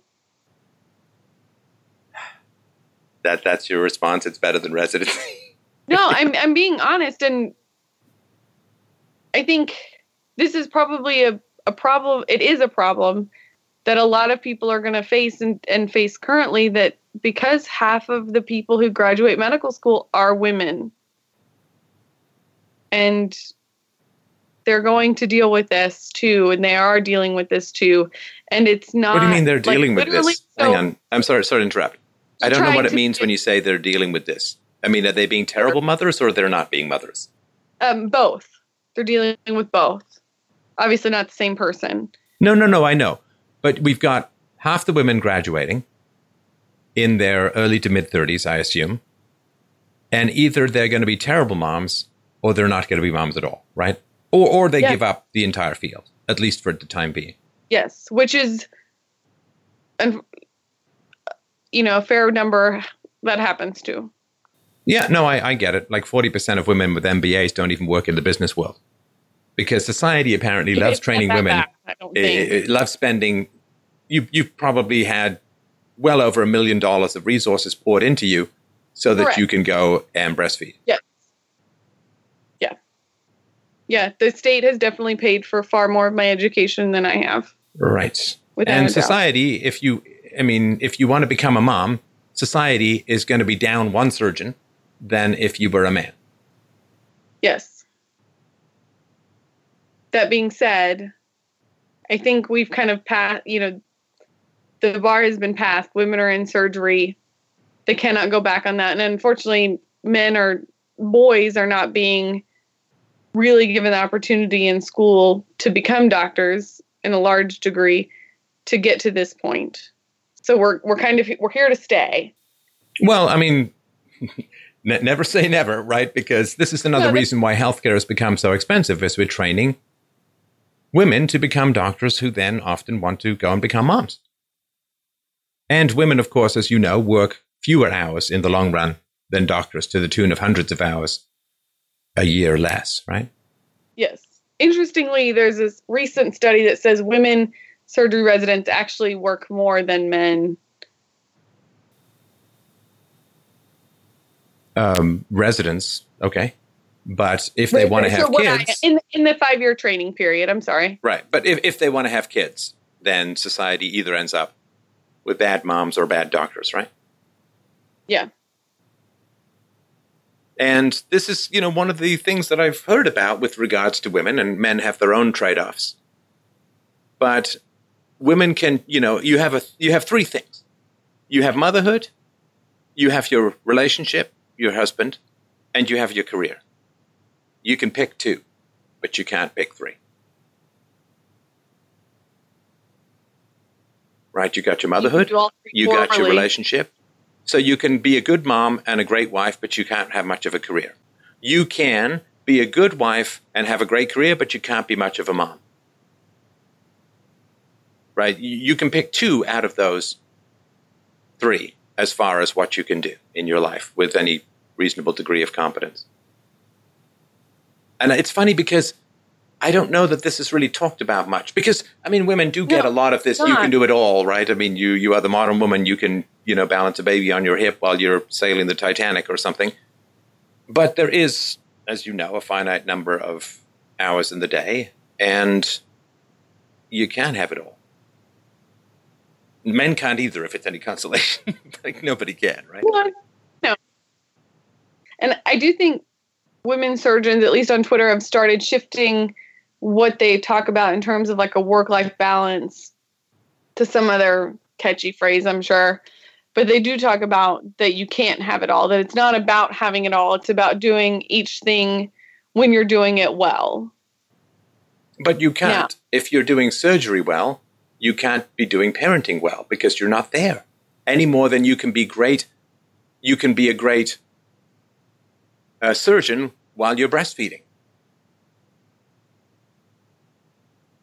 I mean, and and we all know, we all know who ends up getting the short end of the stick, and it's the kids, right?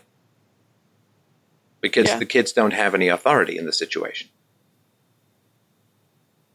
What does your husband do? So he is an audiologist and teaches part time. And then the rest of the time he works from home. Um, what does he make a year? And you don't have to give me specifics, just roughly. Uh, enough. And Like- he has come in come into the relationship with enough. Yeah, so like hundred k, something, something in the six figures kind of thing, maybe a little higher. Mm, Total, somewhere in there. So he couldn't really support a family with multiple children and your debt on his salary, right? Um, I don't. I don't know. I don't know because we just have not looked at numbers that closely for that. If that makes sense. Well, okay, so if he's making 10K a month, you know, he's got probably, if he's self employed, 20% in taxes. That gives you his, uh, he's got 8K a month. Let's say you need 3K for your living space, you know, internet and, and heating and so on, maybe another, Where Where are you living? uh, I don't know. I mean, if, if, if you I- want, listen, if you, if you want to have a whole bunch, if you want to have a mess of kids, a uh, a house is you know a small house is going to be a challenge. So yeah, maybe maybe it's less. Maybe it's two k. Maybe you can get that for for two k a month. Um, but then of course there is uh, property taxes and so on, and so you've got uh, two k, three k, including car and gas and insurance and stuff like that. Uh, and then yeah, it's it, it's a challenge, and and I would invite you to do that math just to sort of figure out what's going on. Because my concern, Madison, is that if you keep going on with the surgeon stuff, how are you going to be a mom? A good mom. No, it's going to be hard. No, no, don't. Um, hard is not an answer. You're fogging me now. No, how are you going to do it?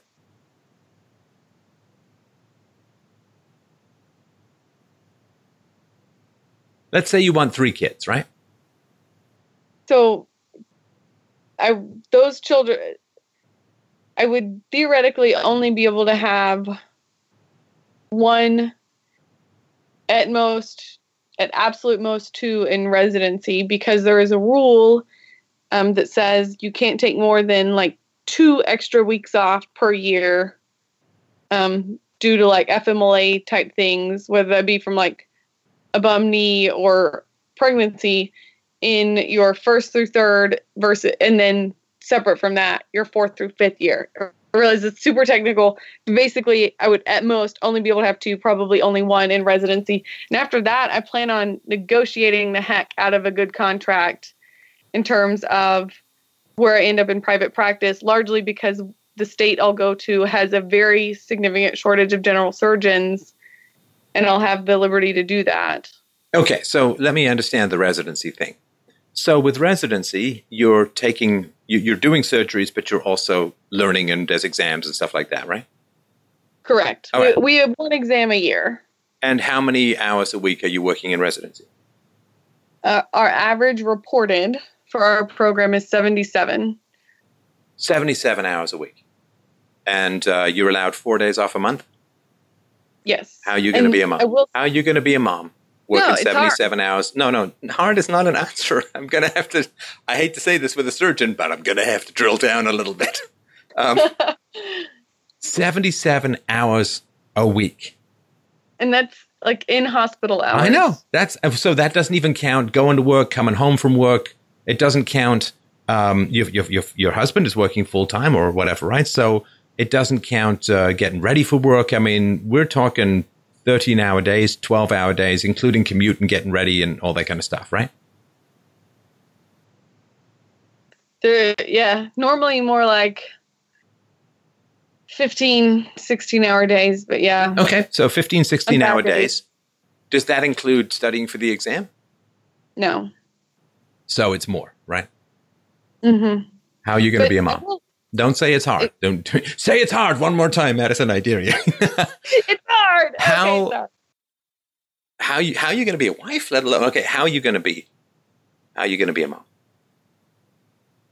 The same way that the people who've done it before me have poorly.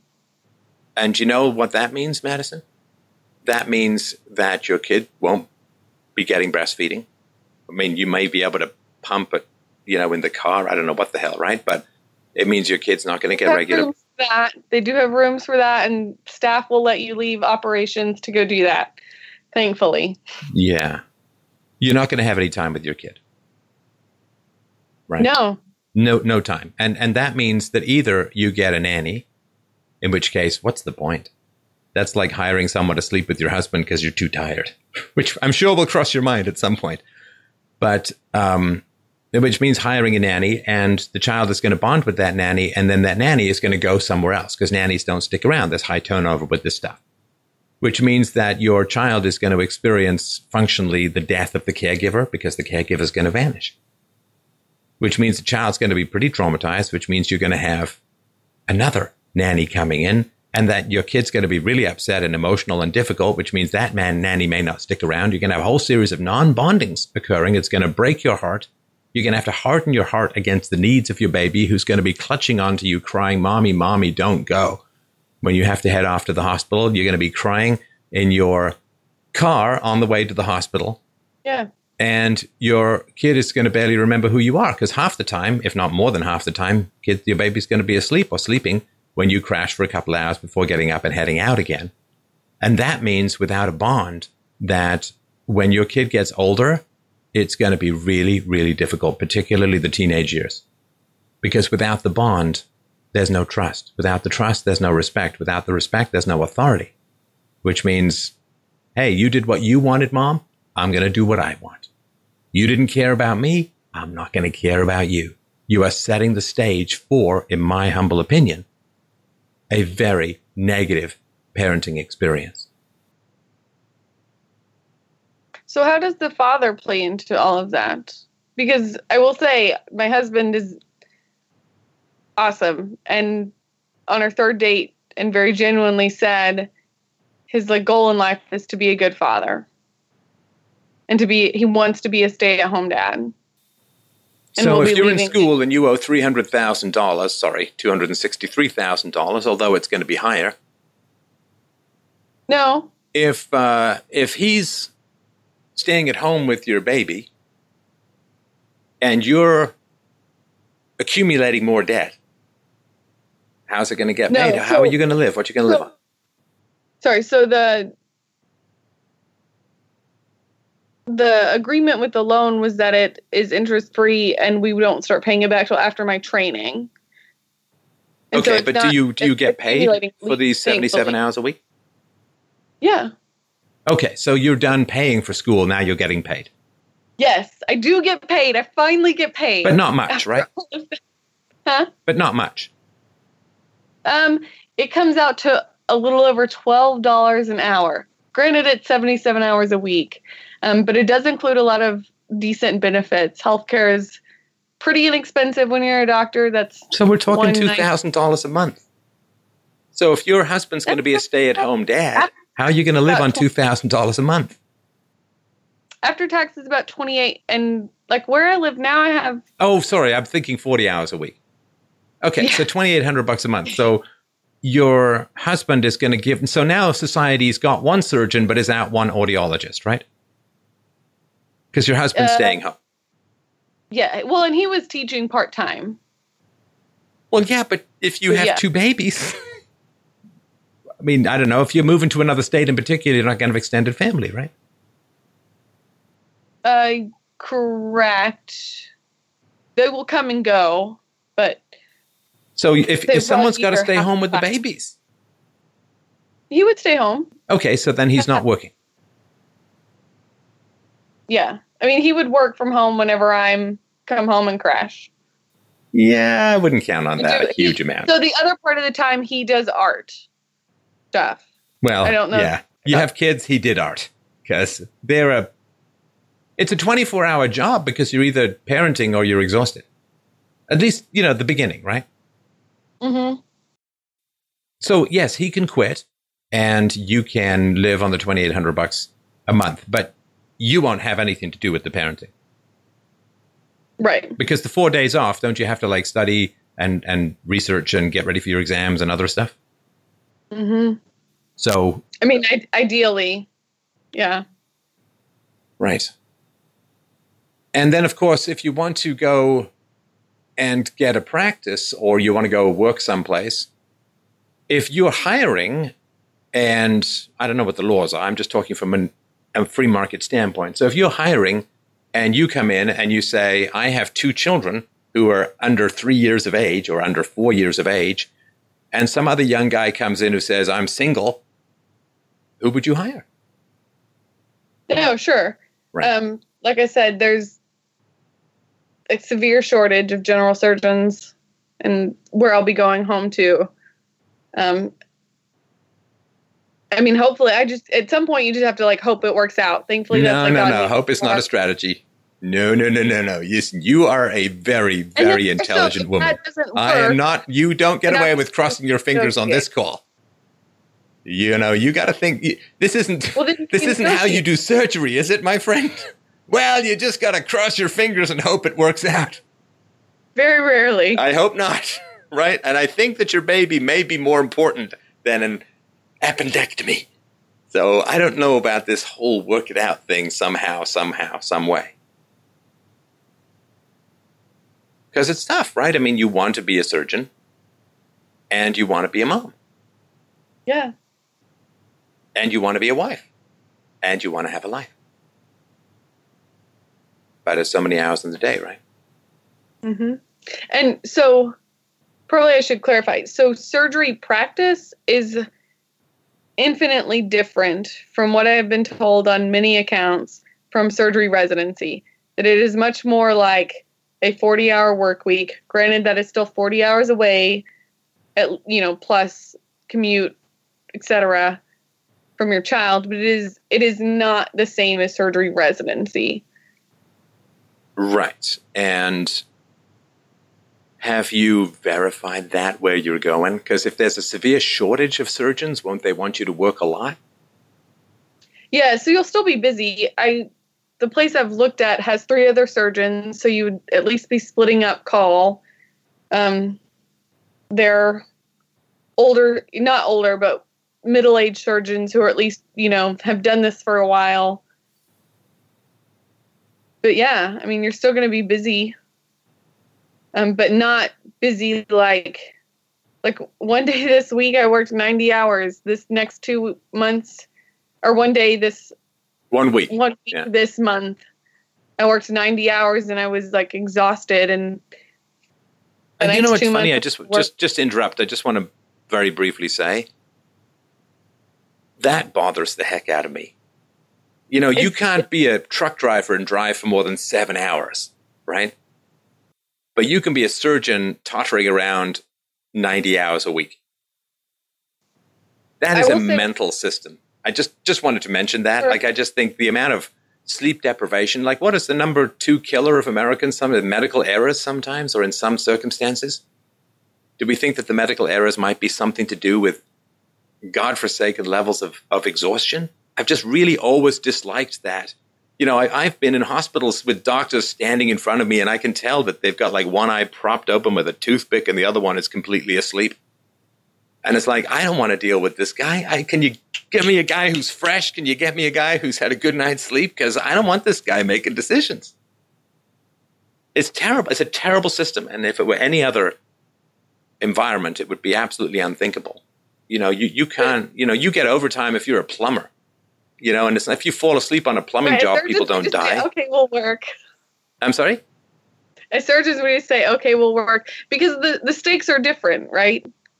Being a plumber versus being a surgeon. And and there is I mean, there's actually like documented studies that show that surgeons operating, there are significantly more endorphins released. And so our attention level in the operating room, there was a good study, I think, out of N- NEJM that showed there were no differences in surgeons operating post call. So they'd operated all day, they were on call that night, and they were operating the next day. That those surgeons technically did not make any more errors. Well, that I mean, I'm, I don't know the study, but I know that traffic accidents go up. Sure. Uh, hang right. on, traffic That's accidents go up when the clock switches one hour. So when people lose one hour of sleep on a weekend, traffic accidents go up. That's one hour of possible less sleep that people get. Traffic accidents go up. So, you know, that's studies that I know. I mean, the studies that you're talking about, I don't know. But uh, sleep deprivation has a significant effect on performance as far as I can tell. And and I will say in residency it is very graduated that there are people, staff and other residents that have that I've we talk a lot about recognizing when we're exhausted and calling for help. And I've done that myself. So No, Thankfully, I don't. Obviously, I can't tell you what to do. I don't tell people what to do as as policy. But I would be curious, Madison, what you would say to a woman who's 18 or 19 or 20 about how to plan her life. Because it seems like you're kind of on a collision here. Something's got to give. I mean, if you want to have kids in the next little while, let's say that you have to do this third year again, well, you've got another three years to go. I don't know that you want to start trying to start a whole new career in a whole new place and try and have kids at the same time. That's going to be a real challenge. You, so you'll be working less, but, uh, you know, people get sick, people go on vacation, um, people get too tired. People have been up all night. There may be times when you are on call and have to go in, even if it's supposed to be 40 hours a week, at the same time that you're trying to start a family, at the same time that you're trying to pay off this debt or whatever debt may, oh, I guess won't accumulate from here. But what would you want to say, or I guess what you wish someone had said to you when you're sort of 18 or 19 or 20 about how to plan for these kinds of things? hopefully the 19 or 20 year old version of me or the generic version would listen to data. I mean, I think at one point you had said a child, an infant who is away from their mother 20 hours a week or more perceives that as like death of the parent. Maternal abandonment, yeah, yeah. Yep. Um, 20 hours a week is not a lot at all. That's like sleep time minimum. Um, And sorry, technically the, the status to do with daycare. I mean, I think if they're with grandparents or Oh. whatever, that's different. It's if they're in daycare. Okay. I think,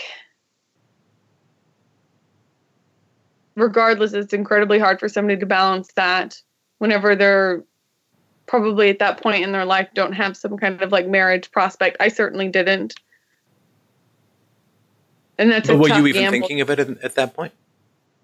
I was thinking I knew that I wanted to be a mother. I knew that I had watched my mom, who's a nurse, work. She has four children. Um, I think we're all fairly. Wait, your mom's a successful. nurse? Mhm. Well, okay, I'm so sorry. Again, I asked you a question about I just had to kick my jaw back up into my chin. Um, your mom's a nurse, but you thought that maybe you could have kids while you were in this program. Wouldn't she have told you, "Oh no, you're working like crazy hours. You can't do that." No. Why wouldn't she tell you that? So she's a nurse who works with second year surgery residents um, and has for 37 years. So she knows the, the insanity of the program intimately. Yes. Oh, yeah, yeah, yeah. She absolutely does. So didn't she tell you you can't possibly think of having kids in this program? no. Why? She said it's going to be hard. She said you're going to miss your child and there are going to be days that you cry. But she still think it was a good idea. but she still thought that I could do it. She said if and that's what I would probably that's what I tell other medical students who think they may want to do surgery. It was like you have to imagine that you will not be happy at all doing anything else. This has to be the last plan. You have to want this more than anything else. Just to I mean, obviously more than anything else because I'm not a mother at this point but you you cannot imagine yourself doing some other specialty in medicine. Well, or being a parent. Right? We but we don't really talk about that. Why? And when and when they ask me, I tell them like I want to have children in residency, and I see other people do it, so I'm thinking that I can do it. But that's the only experience I can offer. No, you can't you can't do it. Like you can't be a mom in residency. Like I just want to be really clear about that. I mean, you can physically, biologically, you can give birth to a Right. child, but but you can't Sure. you cannot be working seventy to ninety hour weeks, four days off, where you're studying for your exams. You can't do that and be a mom. I mean, I just want to be really clear about it. That's not even my opinion. That's just temporal fact. Yeah, and that's I'll be perfectly honest, that is not a fact that we are taught on our pediatric Your rotation. mom works in this program. No, but that's not a fact that was ever talked about until the last few weeks that it, that I have heard it, whether in medical school or from my mother. Does your mom love you? yes. Then why wouldn't she tell you that this is, can't possibly work? Pro- probably because she was thinking, "Man, my daughter's going to be a surgeon. This is so great." Oh, so I'm vanity. she chooses vanity and status over what makes you happy or basic facts you need. You and I may have slightly different definitions of the word love. I'm just telling you, you got a whole family who has way more knowledge of the situation than I do. Why are you getting this, these questions from a podcast? Not to downgrade the podcast. It's a great podcast, don't get me wrong but you've got a mom who works not just in the field, but in this exact program. Why didn't she say to you, nah, can't do it? because she i mean because she thought oh well i did it i've seen other residents do it and so she sees them at work She's a nurse, She's- not a surgeon.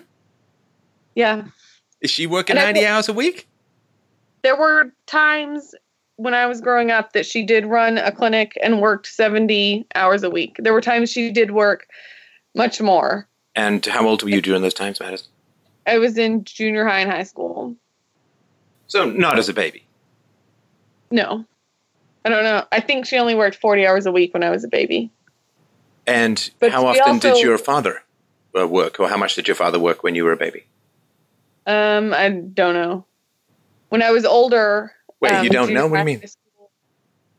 No, I, I assumed he worked full time. So my dad has a high school education. He would work like odd construction jobs. And that being said, he's like an incredible father, and I adore him.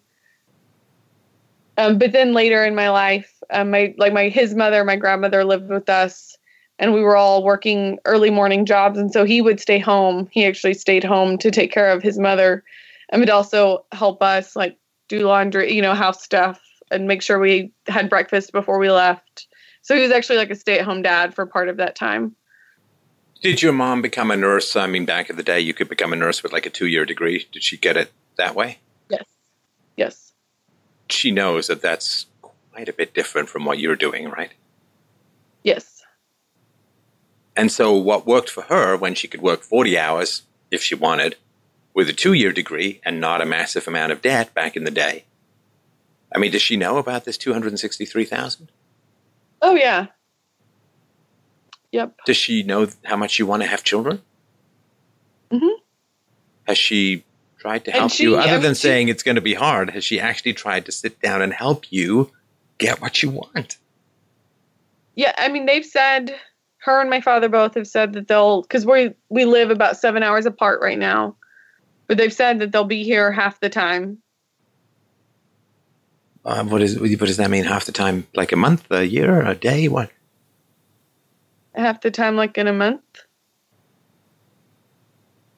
So they will quit their careers to raise your children. Yes, they would scale back.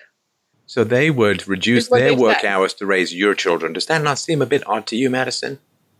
That not mm, you, No. not you as the mother would do it, but they as the grandparents would do it part time. I think partly it does take a village. I was largely raised by my grandparents, or not largely, partly raised by my grandparents on both sides. I mean, frankly, at least in retrospect, I don't know about at the time or how that affected me long term, but really enjoyed the time that I had with my grandparents. I just, I mean, I'm just telling you this as a father, which is not an argument. I'm just telling you where it's coming from. Is that uh, you know, if my daughter wants to become a surgeon and wants to become a mom, we're going to sit down with a damn spreadsheet. No, seriously, I'm not kidding. Station. No, we're going to sit down with a spreadsheet and say, okay, well, how's this going to work? You know, you're 20, you want to become a surgeon. Hey, if you want to become a surgeon, we'll try and find a way to make that work. You also want to become a mom. Now you have a couple of choices. You can find a man to marry now, and you can become a mom right now, and then you can start becoming a surgeon when you're in the, your mid to late 20s, when your kids at least have hit the four to five year threshold where the personality is largely established. And then, let's say it takes you eight years to become a surgeon, you can start practicing in your early to mid 30s, and uh, you can uh, be a mom uh, first and be a great mom, and then you can go and be a great surgeon. And you'll have to have a husband or some support system. Maybe it would be me uh, who would be there to uh, help raise the child when you got older. But that would be one way uh, to do it. Uh, the other way to do it is to get your degree, stop and have children, and then crank it up later, which is obviously a challenge because you have to keep your education current. And, and there's, you know, you may find that you don't want to go, go because the other thing too, she might enjoy so much being a mom that she doesn't want to go become a surgeon later. She just really enjoys being a mom. But if if my daughter wants something and I have life experience in in this to some degree, as does her mom, then we sit down and we try to figure out how it's going to work.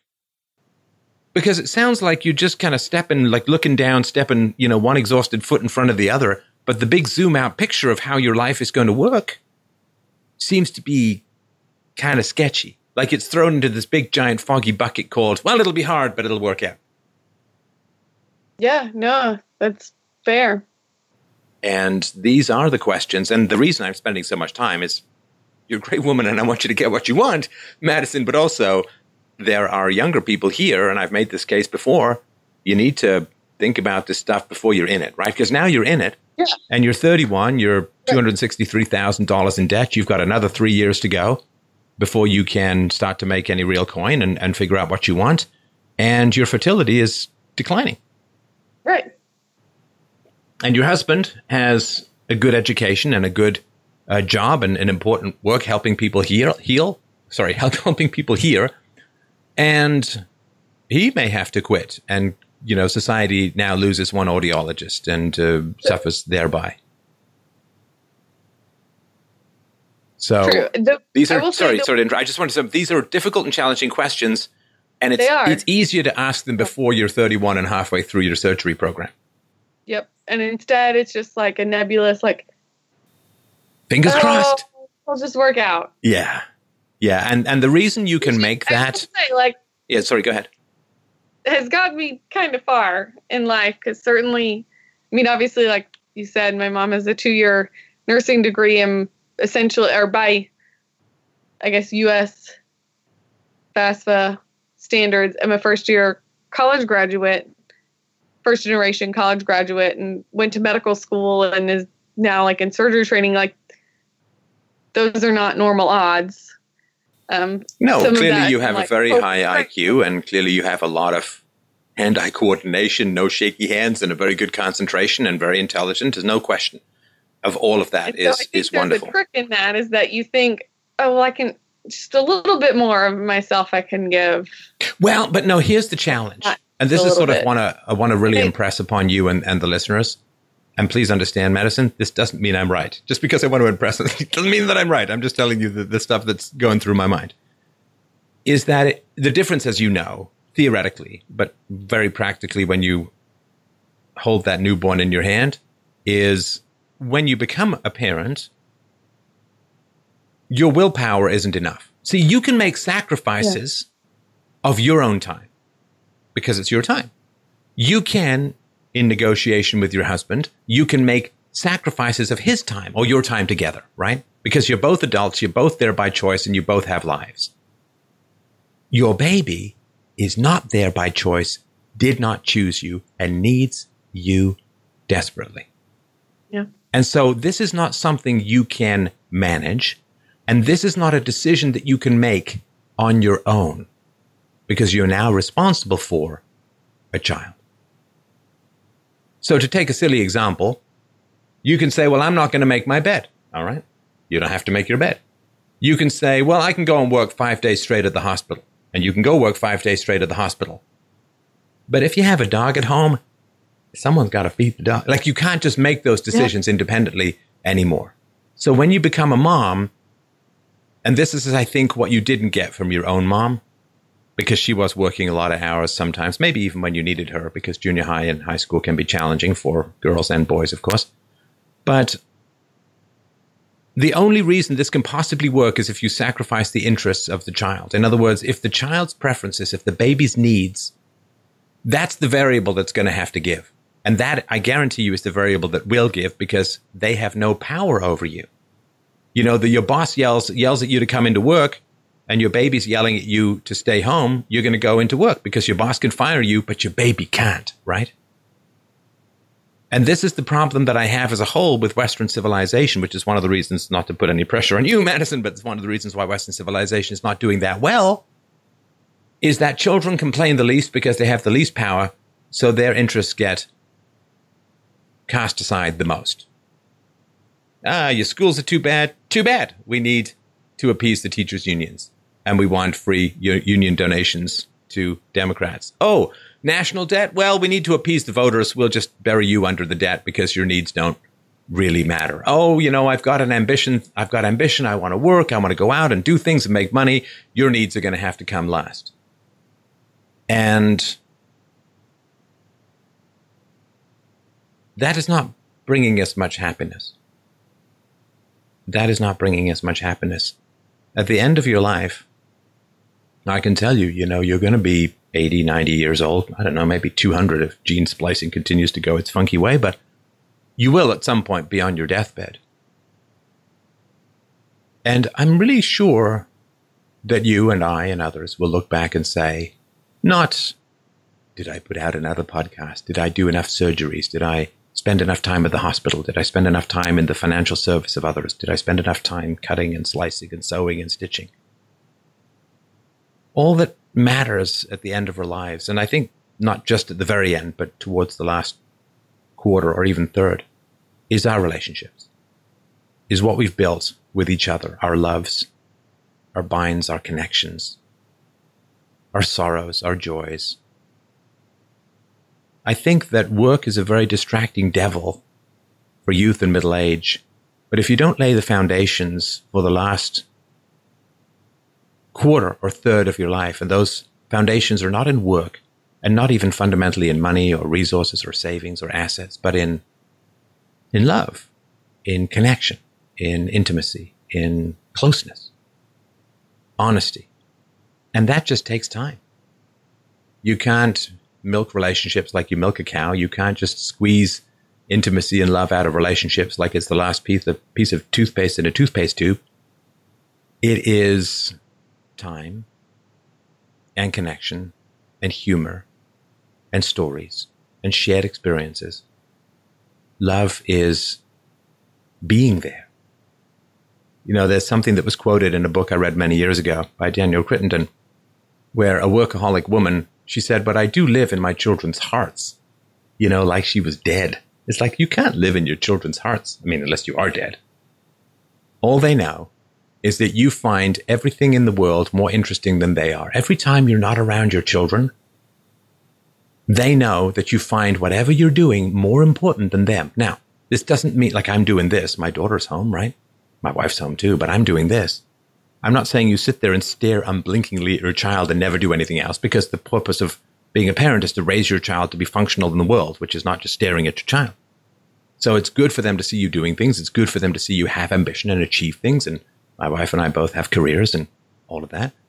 But if you are not there very much, or if you constantly have higher priorities than your children, they experience themselves as not interesting, as not able to capture your attention, as not able to hold on to your attention. And what they generally do then is they'll do whatever they can to get your attention because children need their parents' attention no matter what. And if it's negative attention, it's negative attention. And this is why teenagers with absent moms, absent dads, they act out. They get angry. They, they cause trouble. They stay out too late. They get drunk. They crash a car because, hey, look, I'm getting mom and dad's attention, which is what I desperately need. Because if you continually say to your children, well, you know, you're interesting, but mommy really loves the cat. You're interesting, but trying to get this, trying to deal with this subdural hematoma that's really got mommy's juices flowing. You know, you're interesting, but the hospital is more interesting. You're interesting, but my practice is more interesting. I mean, after a while, it just becomes kind of humiliating. It becomes embarrassing, or you feel like you're an imposition because children are very empirical. If you're constantly interested in everything but them, they get the message that they're not interesting to you. Now, what that means is that they'll either say, I'm not interesting at all. Mommy's not interested in me because I'm just not interesting. And then they have no sense of self worth, right? Or they say, I'm interesting, but mommy's selfish. I am interesting, but mommy's self absorbed. I am interesting, but mommy's narcissistic. And then they get, instead of having no sense of self worth, they get angry and resentful and they oppose you. And I didn't travel. I didn't really give public speeches. I didn't write books for like seven or eight years because that's the investment. That's the deal. That's what you do. I did shows, but I can do shows in a way that doesn't interfere with. I don't want to say quality time. People always say, well, it's quality time. It's like, no, if you only get one meal of 500 calories a day, I don't care how good the food is, I'm hungry. And you're hungry too. There's no such thing as, well, there's enough quality food to make up for having no meals for the rest of the day. It's like, it does not work that way. There's no such thing as quality time, there's just time. And to be there for your children makes parenting so much fun because they know that you care about them. They know that you enjoy their company. They know why they're there. I don't know, but I mean, I'm just telling you my own experiences as a child, Madison, that I, I didn't know what I was there for. My mom didn't take pleasure in my company, really. She didn't take pleasure in being a mom. She'd openly yell in the middle of the night that she hated these effing children, referring to us. You don't know why you're there if you're just a bother to your parents, if they don't genuinely enjoy your company, if they don't look forward to seeing you, if they don't have a great time when you're together and regretfully go to do other things. Why are you there? It's a fundamental confusion. Why did mom have me so she could be at the hospital? Why did mom have me so other people could raise me? Why did mom have me if she didn't want to spend time with me? it's very confusing for children and I think it leads them to be quite vulnerable to love bombs when they get older, by the by. If you have this hunger for connection, then you get groups that come along and, oh, I love you and you're special, and the love bombs come in, and the peers become so important as well, right? If you don't have a strong connection with the parents, the peers become really, really important and they displace parents, and then you end up with your children being raised by indifferent teachers and psychotic peers because it's the lowest common denominator that dominates in those situations. So, my concern is that the only way any of this can work is if your children's needs are sacrificed. And if your children's needs are sacrificed, why have them? Why have why bring people into the world so you can spend time elsewhere? Why why why would you why why? That doesn't make any sense to me. Now you can say, well, husband's going to be around and or my husband's going to be there. And listen, that's not unimportant for sure. It doesn't give them the breastfeeding uh, in the way that they should have it. But, you know, there's, you know, bottles and, and all of that. You can probably make that work. But if you want to be a mom, it's going to be, it's going to take some time. And it's, especially in the first couple of years. I mean, you don't have to sit there and stare at your kids and spend 16 hours a day with them when they get older, but because that's probably a little claustrophobic, but especially for the first couple of years, it is, uh, I think it's a full time job. Much, much more than a full time job. As they say about early childhood, the days are long, but the years are short. And I miss that time, you know, when we were around kids who were younger than my daughter. I do miss that time, but I don't miss it like yearningly. Like, I wish I had more of it. It's like, oh, that was a great time when she was like three and four or two or one. And I'm, but I don't sit there with any sense of like, I didn't get everything I could out of it. And that question of your children's needs, what if you design your life around what your children need? And that's, to repeat myself, that is my fundamental concern is that if you say, okay, not what do I need or what does my loans require or like, what if I put at the very center of my thinking about my life what my children need? Will my children want me to be a surgeon working 70 hours a week or 60 hours a week or 50 hours a week? Will my children want me to be gone that much? Well, no, of course not when they're babies. They don't want that at all. They don't, oh, mommy's got to go save some lives. It's like, no, they don't care. they don't care about that. They care about you. And if we design our lives around what our children need, what do our lives look like? Because as a society, and I think a little bit in your family, Madison, the children's needs have not come first. And I'm going to submit the possibility that if you want to have a great time as a parent, design from your children's needs up from there rather than thinking, well, I'm going to do what I want and they're going to fit in somehow. I don't think they will. And that's the end of my big sort of thoughts and, and talks about this. And I hope that has some value or makes some kind of sense.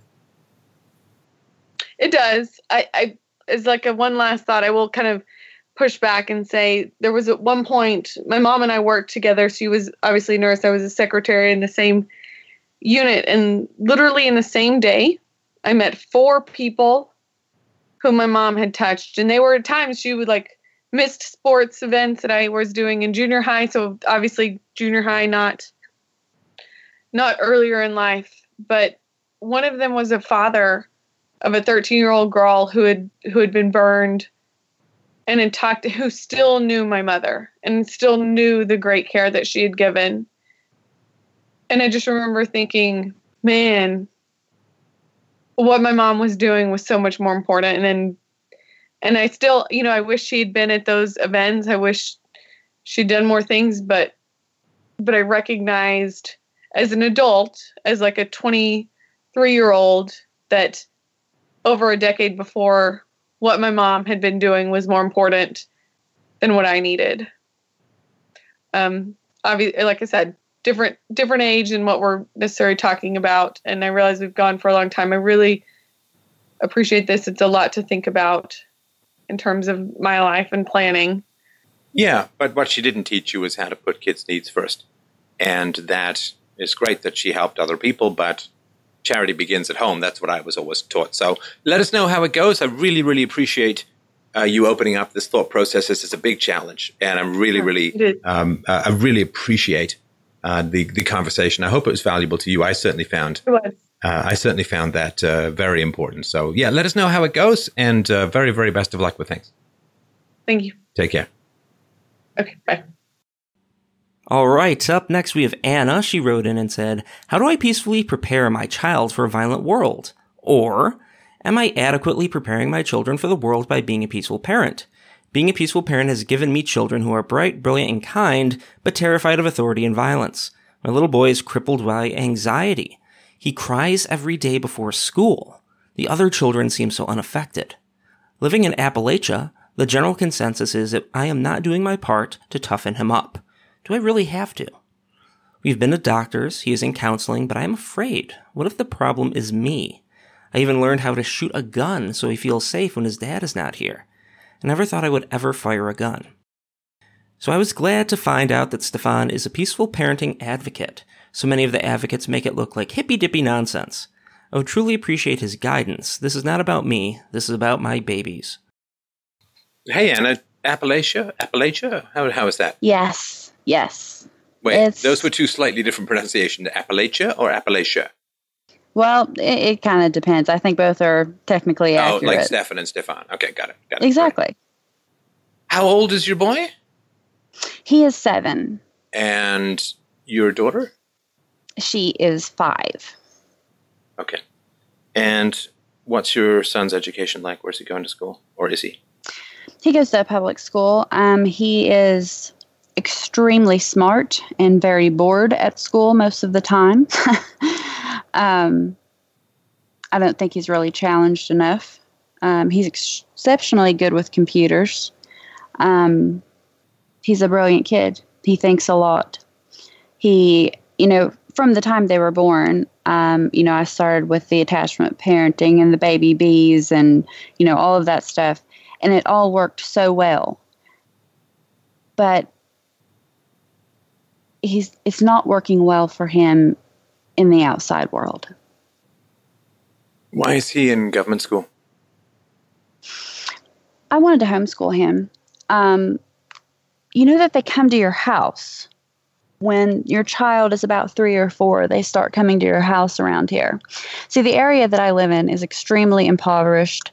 There's a lot of children who don't even live with their parents. A lot of drug use. I mean, in West Virginia, the drug epidemic is so bad that the they can't afford to bury him. The indigent burial program is completely overwhelmed. So they're all very concerned about everyone. They show up at your house and they kind of make you feel like a criminal if you don't send them to school. And there's actually no other options that's anywhere nearby for schooling. It's homeschool or it's public school. And so, why is he in government school? Because they came to your house. You don't. Yes, you I'm don't have to send him to government school, right? I guess not, but I'm afraid of them. Well, but you can get information about that, right? True. So I also doubt. I mean, I, I have some doubts your about son myself. feels though. anxious because you don't want to feel bad. No, no, no. I don't know that I am doing him any favors if I keep him at home because he's eventually going to have to go out in the real world. But the real world is not government school. The real That's world true. is the remnants of the free market. I mean, unless you want him to go to prison, which I hope you don't, and of course he he, won't. But the real world is not government schools, right? Government Uh-huh. schools are horrendous environments, particularly for boys. So if you That's like say, sending someone to government school to prepare them from the real world is like locking them in a dungeon to prepare them for a life of freedom. It's not going to prepare him for the real that. world because hopefully he'll have nothing to do with that kind of coercive environment when he gets older. Right.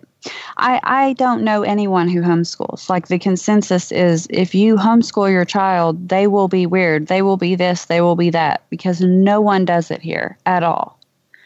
Um, it's just never really seemed like something I should do. Like it's just like what you have to do is send them to school. So Um, they'll what be does normal. husband? He he kind of leaves that up to me. Why? Um, he would be very Why? He's got supportive. a son. Well, what does he mean he leaves it up to you? I suppose because I'm the primary caregiver. Yeah, but he's a father. What do you mean? His son is unhappy. Yes. So what's he doing about it?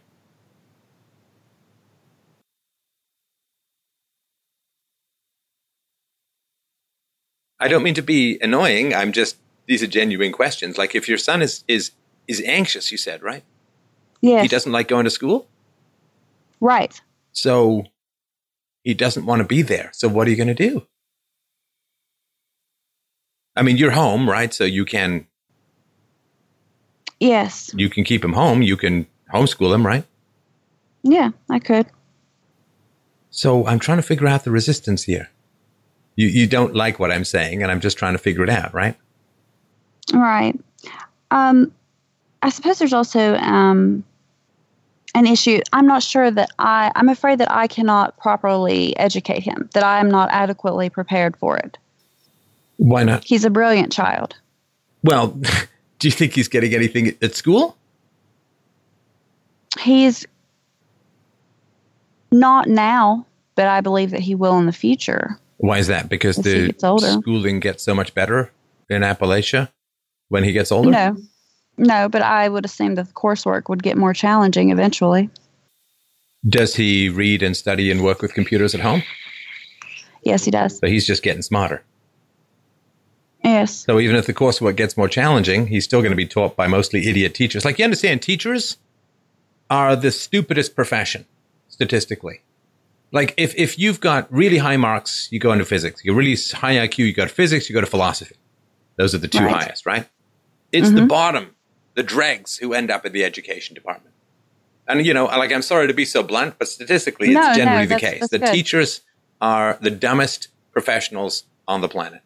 Uh, well, in the West. Why? That seems so backwards. Of course it is, Um, but why- it's the government. Why and is- listen, why is there that? are brilliant Why are we teachers. doing We've had some call into the school. I'm just talking about an average, but blah blah. And, I, I know that. but it's a government program, right? So of course it's going to be the opposite of what it should be. You know, sheriff sheriffs of Broward, the, the police in Broward County was supposed to go into the school and put lead into the bad man, but they didn't. So no, you're not going to get quality education, and I don't know. It's, he's got most mostly female teachers, I assume. yes. Right. And a lot of them have gone through the education department where they've been indoctrinated with fairly radical feminism. Yes. And so they have an anti male, anti boy bigotry. They are relentless sexists in general. This is true. So you're putting him into a toxic environment where he's disliked for his gender. You're right. So of course he's anxious. I would assume. Yeah. On average, right. that would be the case. He's very much, you know, he's he's very, you know, hyper active, nonsense. Um, so yes, he he doesn't really fit in the mold very well. So that make that would make sense. Do you need to stay in the neighborhood? I absolutely do not want to. I, that is what we're actually saving up to get out of here. Yeah, because you know the drug addicts can't afford to bury the dead. Kids aren't around their parents. Kids are Truly, right. I mean, this is Lord of the Flies material, which you probably want to. And if you boogie out to some truly other is. place, you can find a place with more homeschooling if isolation is the concern. Yeah, you're right. I suppose that this, it's not that I don't like what you're saying, it's that I already know this. And I I I have let social pressure keep me from doing what I should do. And what is the social pressure from who? From the drug addicted Just- neighbors? Just anyone I know. I mean, you know, my own family is concerned about, you know, weird weirdness at, at school, but they're coming around on that, you know, if you don't go to school, you'll you'll be weird and but I think that they're kind of seeing that that's not really it's not really working out I'm- that I'm way. just- I'm just- I'm it's just- making don't him weird, laugh, if anything. I don't mean to laugh. So let me just. Uh, just quick question: the, the the drug addicts and smashed up families. Did those people mostly go to government schools? yes. You say nobody Yeah, homeschools, right? So that means that Right. these smashed up, drug addicted, broken, drunken, beating, cheating families around you. Well, those people all went to government schools. So I'm pretty sure that anything that's not that is is an improvement. You're right.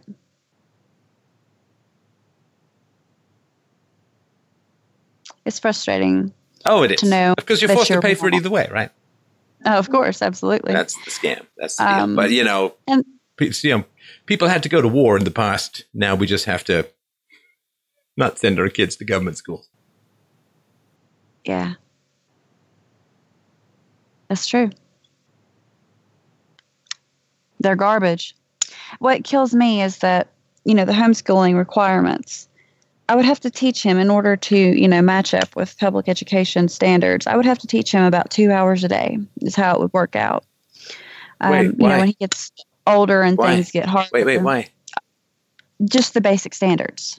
But you said he's really In smart. order- He is. I'm saying an abs- you know, at the absolute maximum, two hours a day. You might be He goes to surprised how quickly a smart kid can chew through a government curricula. Oh, I believe that. Oh, I have no doubt. I mean, that's like their their minimum that they give. Right. Um, why why does he? Why do they put them in there for seven hours a day? what are they doing? Well, it's just daycare. I mean, it's it's it's it's um, so parents can go off and work, and governments can collect taxes from parents going off to work, and so that uh, teachers' unions can pay their teachers. And you know, I indoctrination is not a uh, split second affair. Indoctrination, uh, you know, it takes time. It takes time to really grind out the powder of the soul that keeps your children's personalities together. It takes quite a while to foot stomp on the face of their identity. So, yeah, you got to sand this stuff down. Uh, people resist, kids resist, and it takes time to undo the molecular personalities that keep your children together. That's interesting. That's one thing that you know I had I have said before. My daughter's not in. She is not in school yet. Um, and And I've said I don't. Oh my God! There's no comparison. She's See, an that's a- a incredibly happy child. Yeah, absolutely, absolutely. Um, I you know it's just I've had a lot of doubt and that you know I don't want to make the wrong decision because their education is such an important decision. Um, No, it's you not. know, No, I'm sorry. Well- I no, the data says that it's not at all. The data is very clear that it doesn't matter how your children are educated. oh, I just mean them having an education. that No, no, it doesn't- you know, it doesn't matter. Successful. So, I mean, I just had this conversation with the editor of the magazine, or the journal called Intelligence. And mm-hmm. I mean, I've heard from Charles Murray that it doesn't matter how your children are educated. It doesn't matter if they're homeschooled, if you spend $20,000 a year on public school, it doesn't matter. It doesn't, if they go to, I mean, it doesn't, in terms of how they're going to turn out, it has as much relevance to their end, ending IQ as school has to their height. Right. How smart your son is going to be is how smart your son is going to be. And at his age, there's probably about a 30%, about 30% of his intelligence is genetic. By the time he's 18, it's going to be over 80%. I mean, unless he's really traumatized. Right. So it doesn't matter. I mean, I know we've, uh, and, and the guy I was talking to today, he said that nobody can find, in terms of how life outcome goes, no, nobody can find that education of any kind has more than a 10% variance, which is not much. Which is not That's much. amazing. So I, I know we're supposed to freak out about education because that's how they Yeah. sell us a whole bunch of crap. Yeah. But there's statistically, it doesn't matter. It doesn't matter if your kid's homeschooled. It doesn't matter if, in terms of like, in terms of happiness, it matters. In terms of trauma, in terms of of um, their bond with you, their trust in you.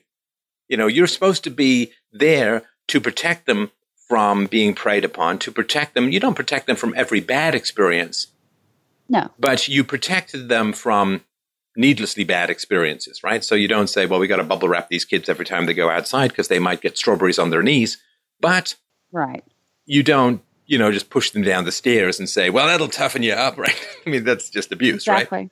And Exactly. you, I don't see how you can, particularly with boys, how you can send boys to public school and be a peaceful parent. It is a toxic environment. It is an indoctrinating environment, and it will cause problems. It it has gone against everything that I do at home. Well, you so you've got to deprogram too, and then what Yes. your kid says in his heart is he says, So mom sends me to a place she really disapproves of. Why? Well, Right. because she, he knows why. He knows why. It's because you're afraid of peers and you will submit to peers and you will submit to peer disapproval. So then what's he going to do in school? He's going to submit to peer disapproval. Oh, that's terrifying. Of course, it's Appalachian. right? Not to, not to I mean, overly really, cliche things, no. but No, truly, it is. you're in Gitterdun abs- kind of territory and not in a good way. No. I'm glad to know that about the IQ because his IQ is it's higher than mine. um, Which means he, which means you don't have anything to worry about as far as, you know, keep him safe. He's got a sibling, and you don't have anything to worry about as far as his success will be in life. This is his high IQ. His is the single biggest predictor of how he's how well he's going to do in life, and good for you. You know, good. I mean, all you have to do is is give him a positive environment, uh, as positive environment as you can. You know, I mean, he'll figure things out very quickly in, in a way that's maybe even faster than you can teach him, particularly around computers. So Yeah, no, if he's he- high IQ and fascinated by computers, you know, good thing his mom, his his future is set. He's made. thank you.